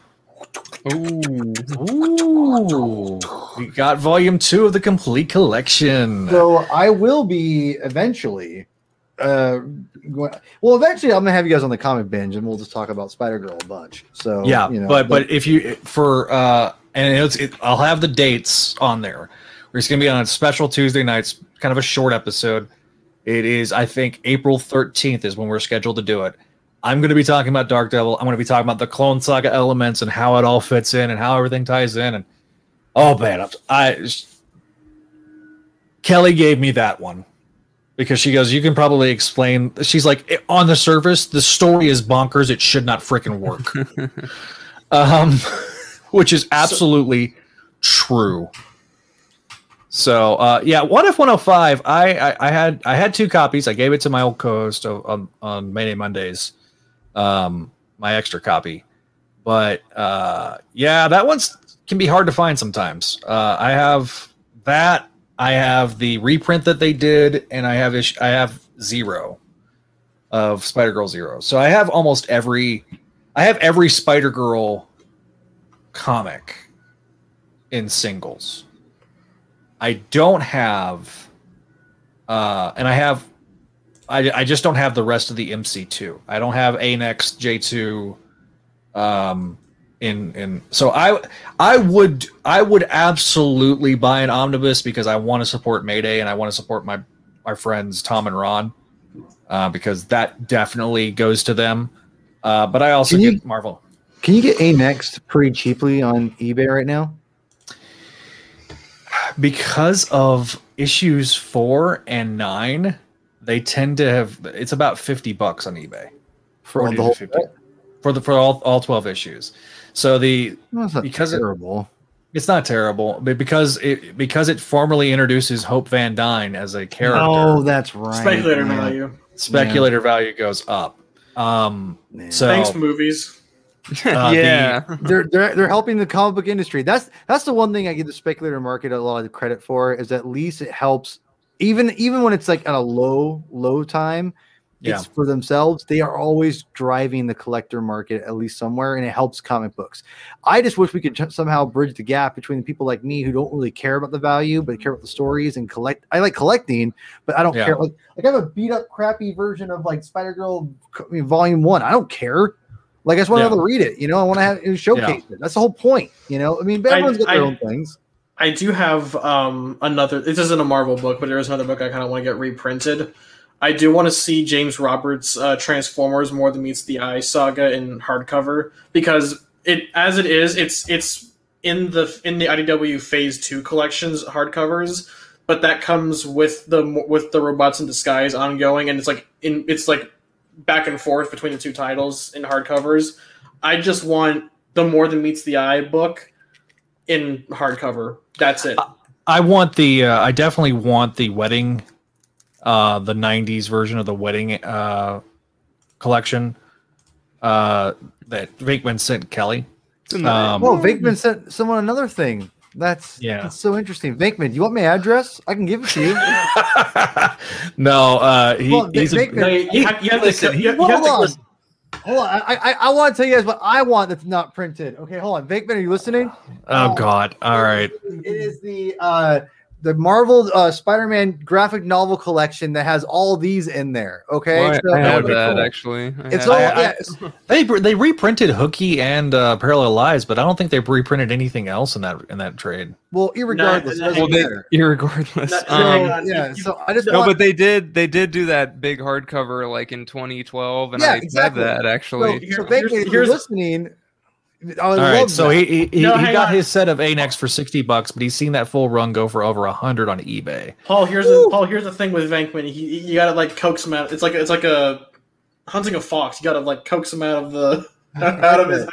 Venkman, Foxhole. Venkman, Venkman, please don't think that we're just trying to solicit your fun, like your your Well, generosity. really- Like, like you're not, but I'm trying. listen, What listen, about? Paul. The, the the thoughts of Paul do not reflect the rest of the Spidey Dude Radio Network. Of course not. Of course not. But Venkman, if you want to support the other people, Stop! Stop! Stop! Stop it, Paul. All right. Be What I actually- be gone, Thoticus.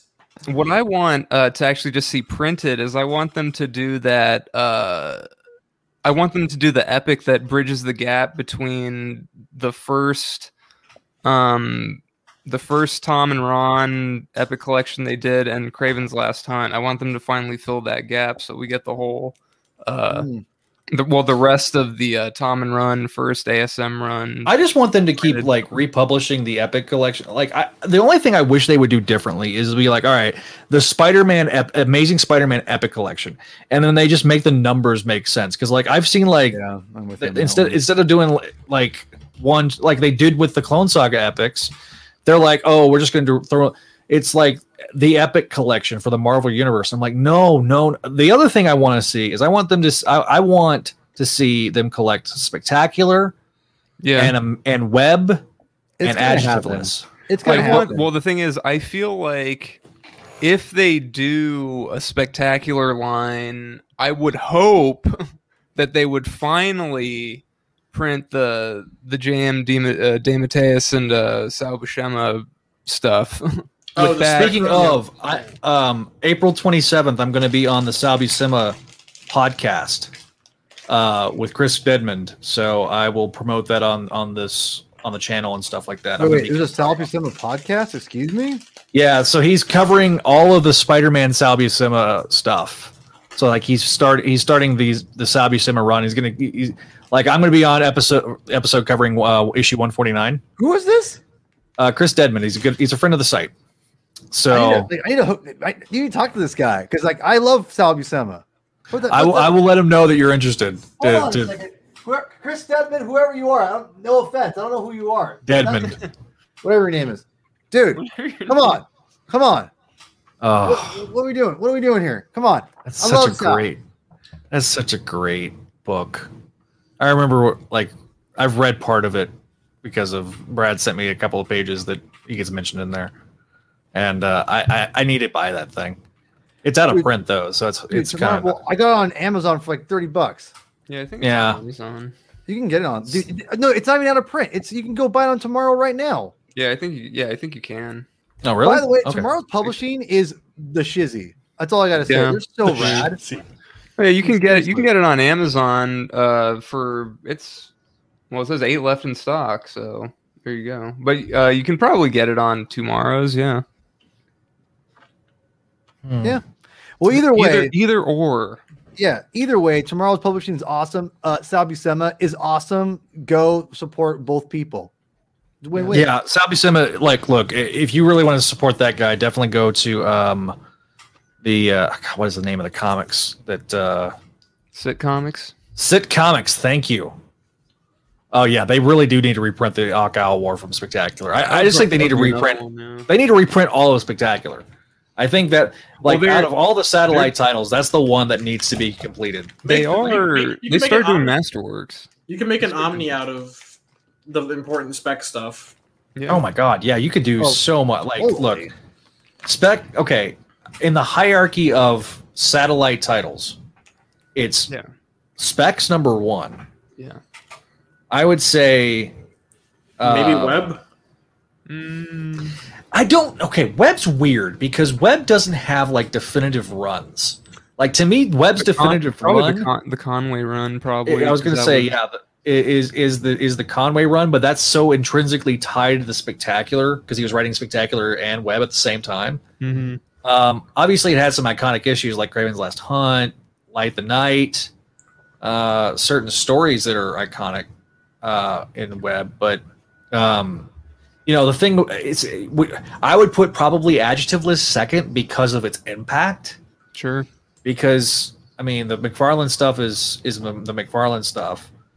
Um, I think in terms of artistry, you'd have to put Web above. I would put Web above adjectiveless in terms of artwork because of because of Alex Saviuk. Um, but had a fantastic artist. Just the stories are not that great.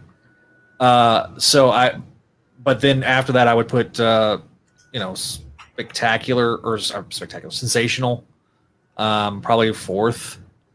Uh, actually, no, I put friendly neighborhood above sensational. Um, and then I put Marvel Knights below sensational. I, I just think, even though that they had the same, they ended up having the same title towards the end. But Boy, you crazy. uh, no, I, I, I well, and and I, you know, I don't, I didn't like the most modern spectacular for the most. Like, I didn't like the meta arc that he did, that Zdarsky did, but I There's liked parts the, about it that are good. There's parts that are bad. like like The, the, Sandman one. amazing. Well, the amazing yeah, that, that Sandman story is awful. the You and, Uh, I, you and I the talked about that. On, story you and I talked about that in like early satellites. We were like, "Oh, just, God, just that end, was just end it." just so bad, so so bad. Uh, but then you look at the Amazing Fantasy arc, the four issue arc that they did, and that was really freaking good. Where they go back in time and and completely just ruin the timeline. Um, that, that was kind of that was kind of cool. Yeah. it was a really cool it was a really cool thing where you get to see peter like a, uh, um, peter that understands things meeting a teenage like the 616 teenage peter parker so uh, Also, all right well- we're gonna get we're gonna go for final thoughts i think if anybody else has anything else to add uh, i will give you guys the floor and then we're gonna begin wrapping this episode up i think boomer adam what do you think Um, it was a good issue. Uh, I'm excited for the next one. Well, you know, excited might be a little strong, but I'm looking forward. I'm looking forward to it. I think it's a good arc. I think this is going to be a good arc. All right. Uh, leave some comments in the comments, and we'll read them b- before I before I officially uh, do the outro. The devil himself, Neil. Yeah, I think we had a great uh, we had a great outing today. Um, not really This a whole was lot to say that not really a whole lot to say that we haven't said already. Just more of this, please. Also, Dark Horse for listening. Please reprint the Brian Reed uh, Halo graphic novels, please. I will pay you lots of money for them. All right, Paul P Thug. Sorry, I was I was muted. Uh, yeah, no, yeah, that's a total change there. Um, yeah, I think that was, that was a Neil. Uh, no, I think this was a great, uh, great issue, and you know, uh, Mary Jane's pants withstanding. Um, so uh, Incredible moment. Incredible yeah. moment in podcast history right here. Yeah, and, and, and you know, people think that I'm, I'm trying to be like funny when I tweet out things like no other Star or Star Wars, sorry, not Star Wars, Spider-Man podcast is is talking about Mary Jane's pants or addressing Mary Jane's pants like we are, and I'm being serious. Like no one's addressing this. Like we are. No one was before we were. That's all I gotta say. So, uh, you know, we were we're pioneers in the Spider-Man podcasting uh, universe here, as far as that goes. But yeah, this was a uh, another solid issue. Uh, Gleason, I love the way he tells the story, man. And he, him and Spencer, I think have have got some uh, good chemistry going now. Finally, it took a little time. I wasn't in love with the 2099 arc, but I think Uh-huh. after um, Sins enter whatever word you want to put in after this um, Sins Rising. yeah. Um, I think that was a good indication of where they could go. And I think this is just an extension of that. And I really like the fact they're kind of grooving a little bit, it seems like finally. So, yeah, this is great. I love talking Spider Man comics with you guys. You guys are awesome. And like, I just, it's been a blessing, you know, being that we're we're all doing it. I mean this. I mean this too. I mean, you guys are I'm really starting to kind of just get to know all these guys. You know, for real. I don't know these guys super well, and I'm getting to know them, and they're great, except with the exception of Neil. Um, but uh, just kidding, Neil, Neil.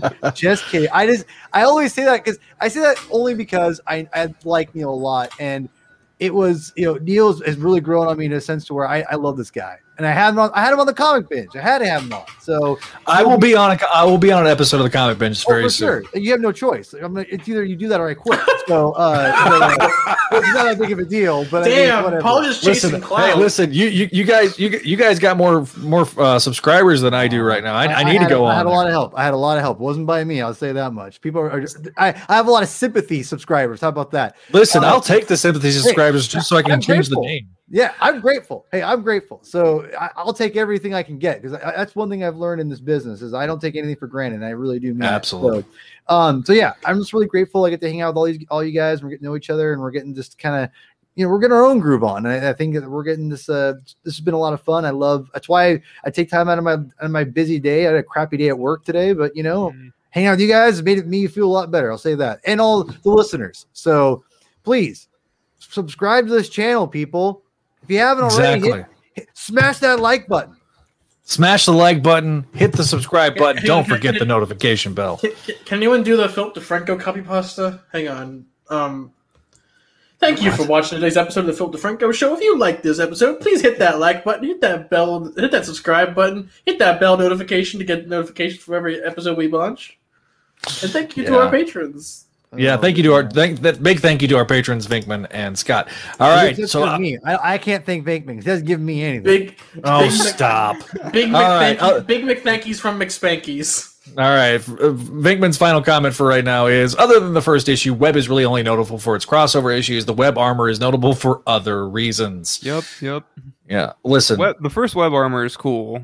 All right, the first web go. armor is cool. Uh, the only thing I don't like that PS4 did was they made it super shiny, and so I like thought- it, well, not- it, it looked great. it looks me. cool. It looks great, but like when you're doing night stuff, it look it almost blends in too much. Mm, okay, it's fair. And I, I I get why they did it aesthetically, but I'm like, ah, I I I would like more gray with it. It's sort it's sort of like with the with the Slott armor the the the those Parker Industries armor like they made it like a Yeah. glossy texture instead of a matte.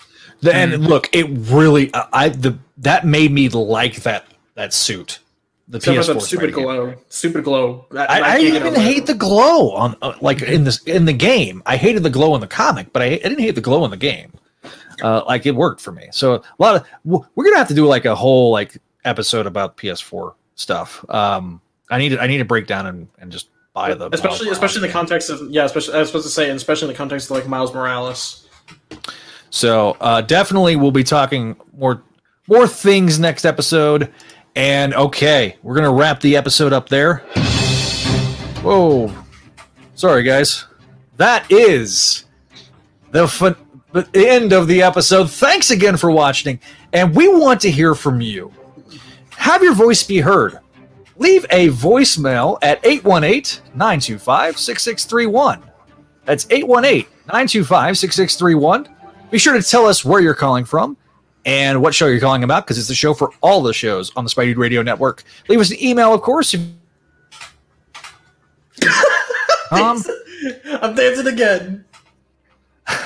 leave us a review give us five stars on your favorite podcasting app and of course uh, be sure to watch the comic binge youtube channel follow paul at herman22 Yes, please. uh, Bogan Rider Variety Hour normally on Saturdays, 8 p.m. Twitch.tv slash Quilsniv, Q U I L S N I V. And once again, Make My Maydays next episode will be Sunday, March 28th, 4 p.m. Eastern, covering Spider Girl 18 through 22.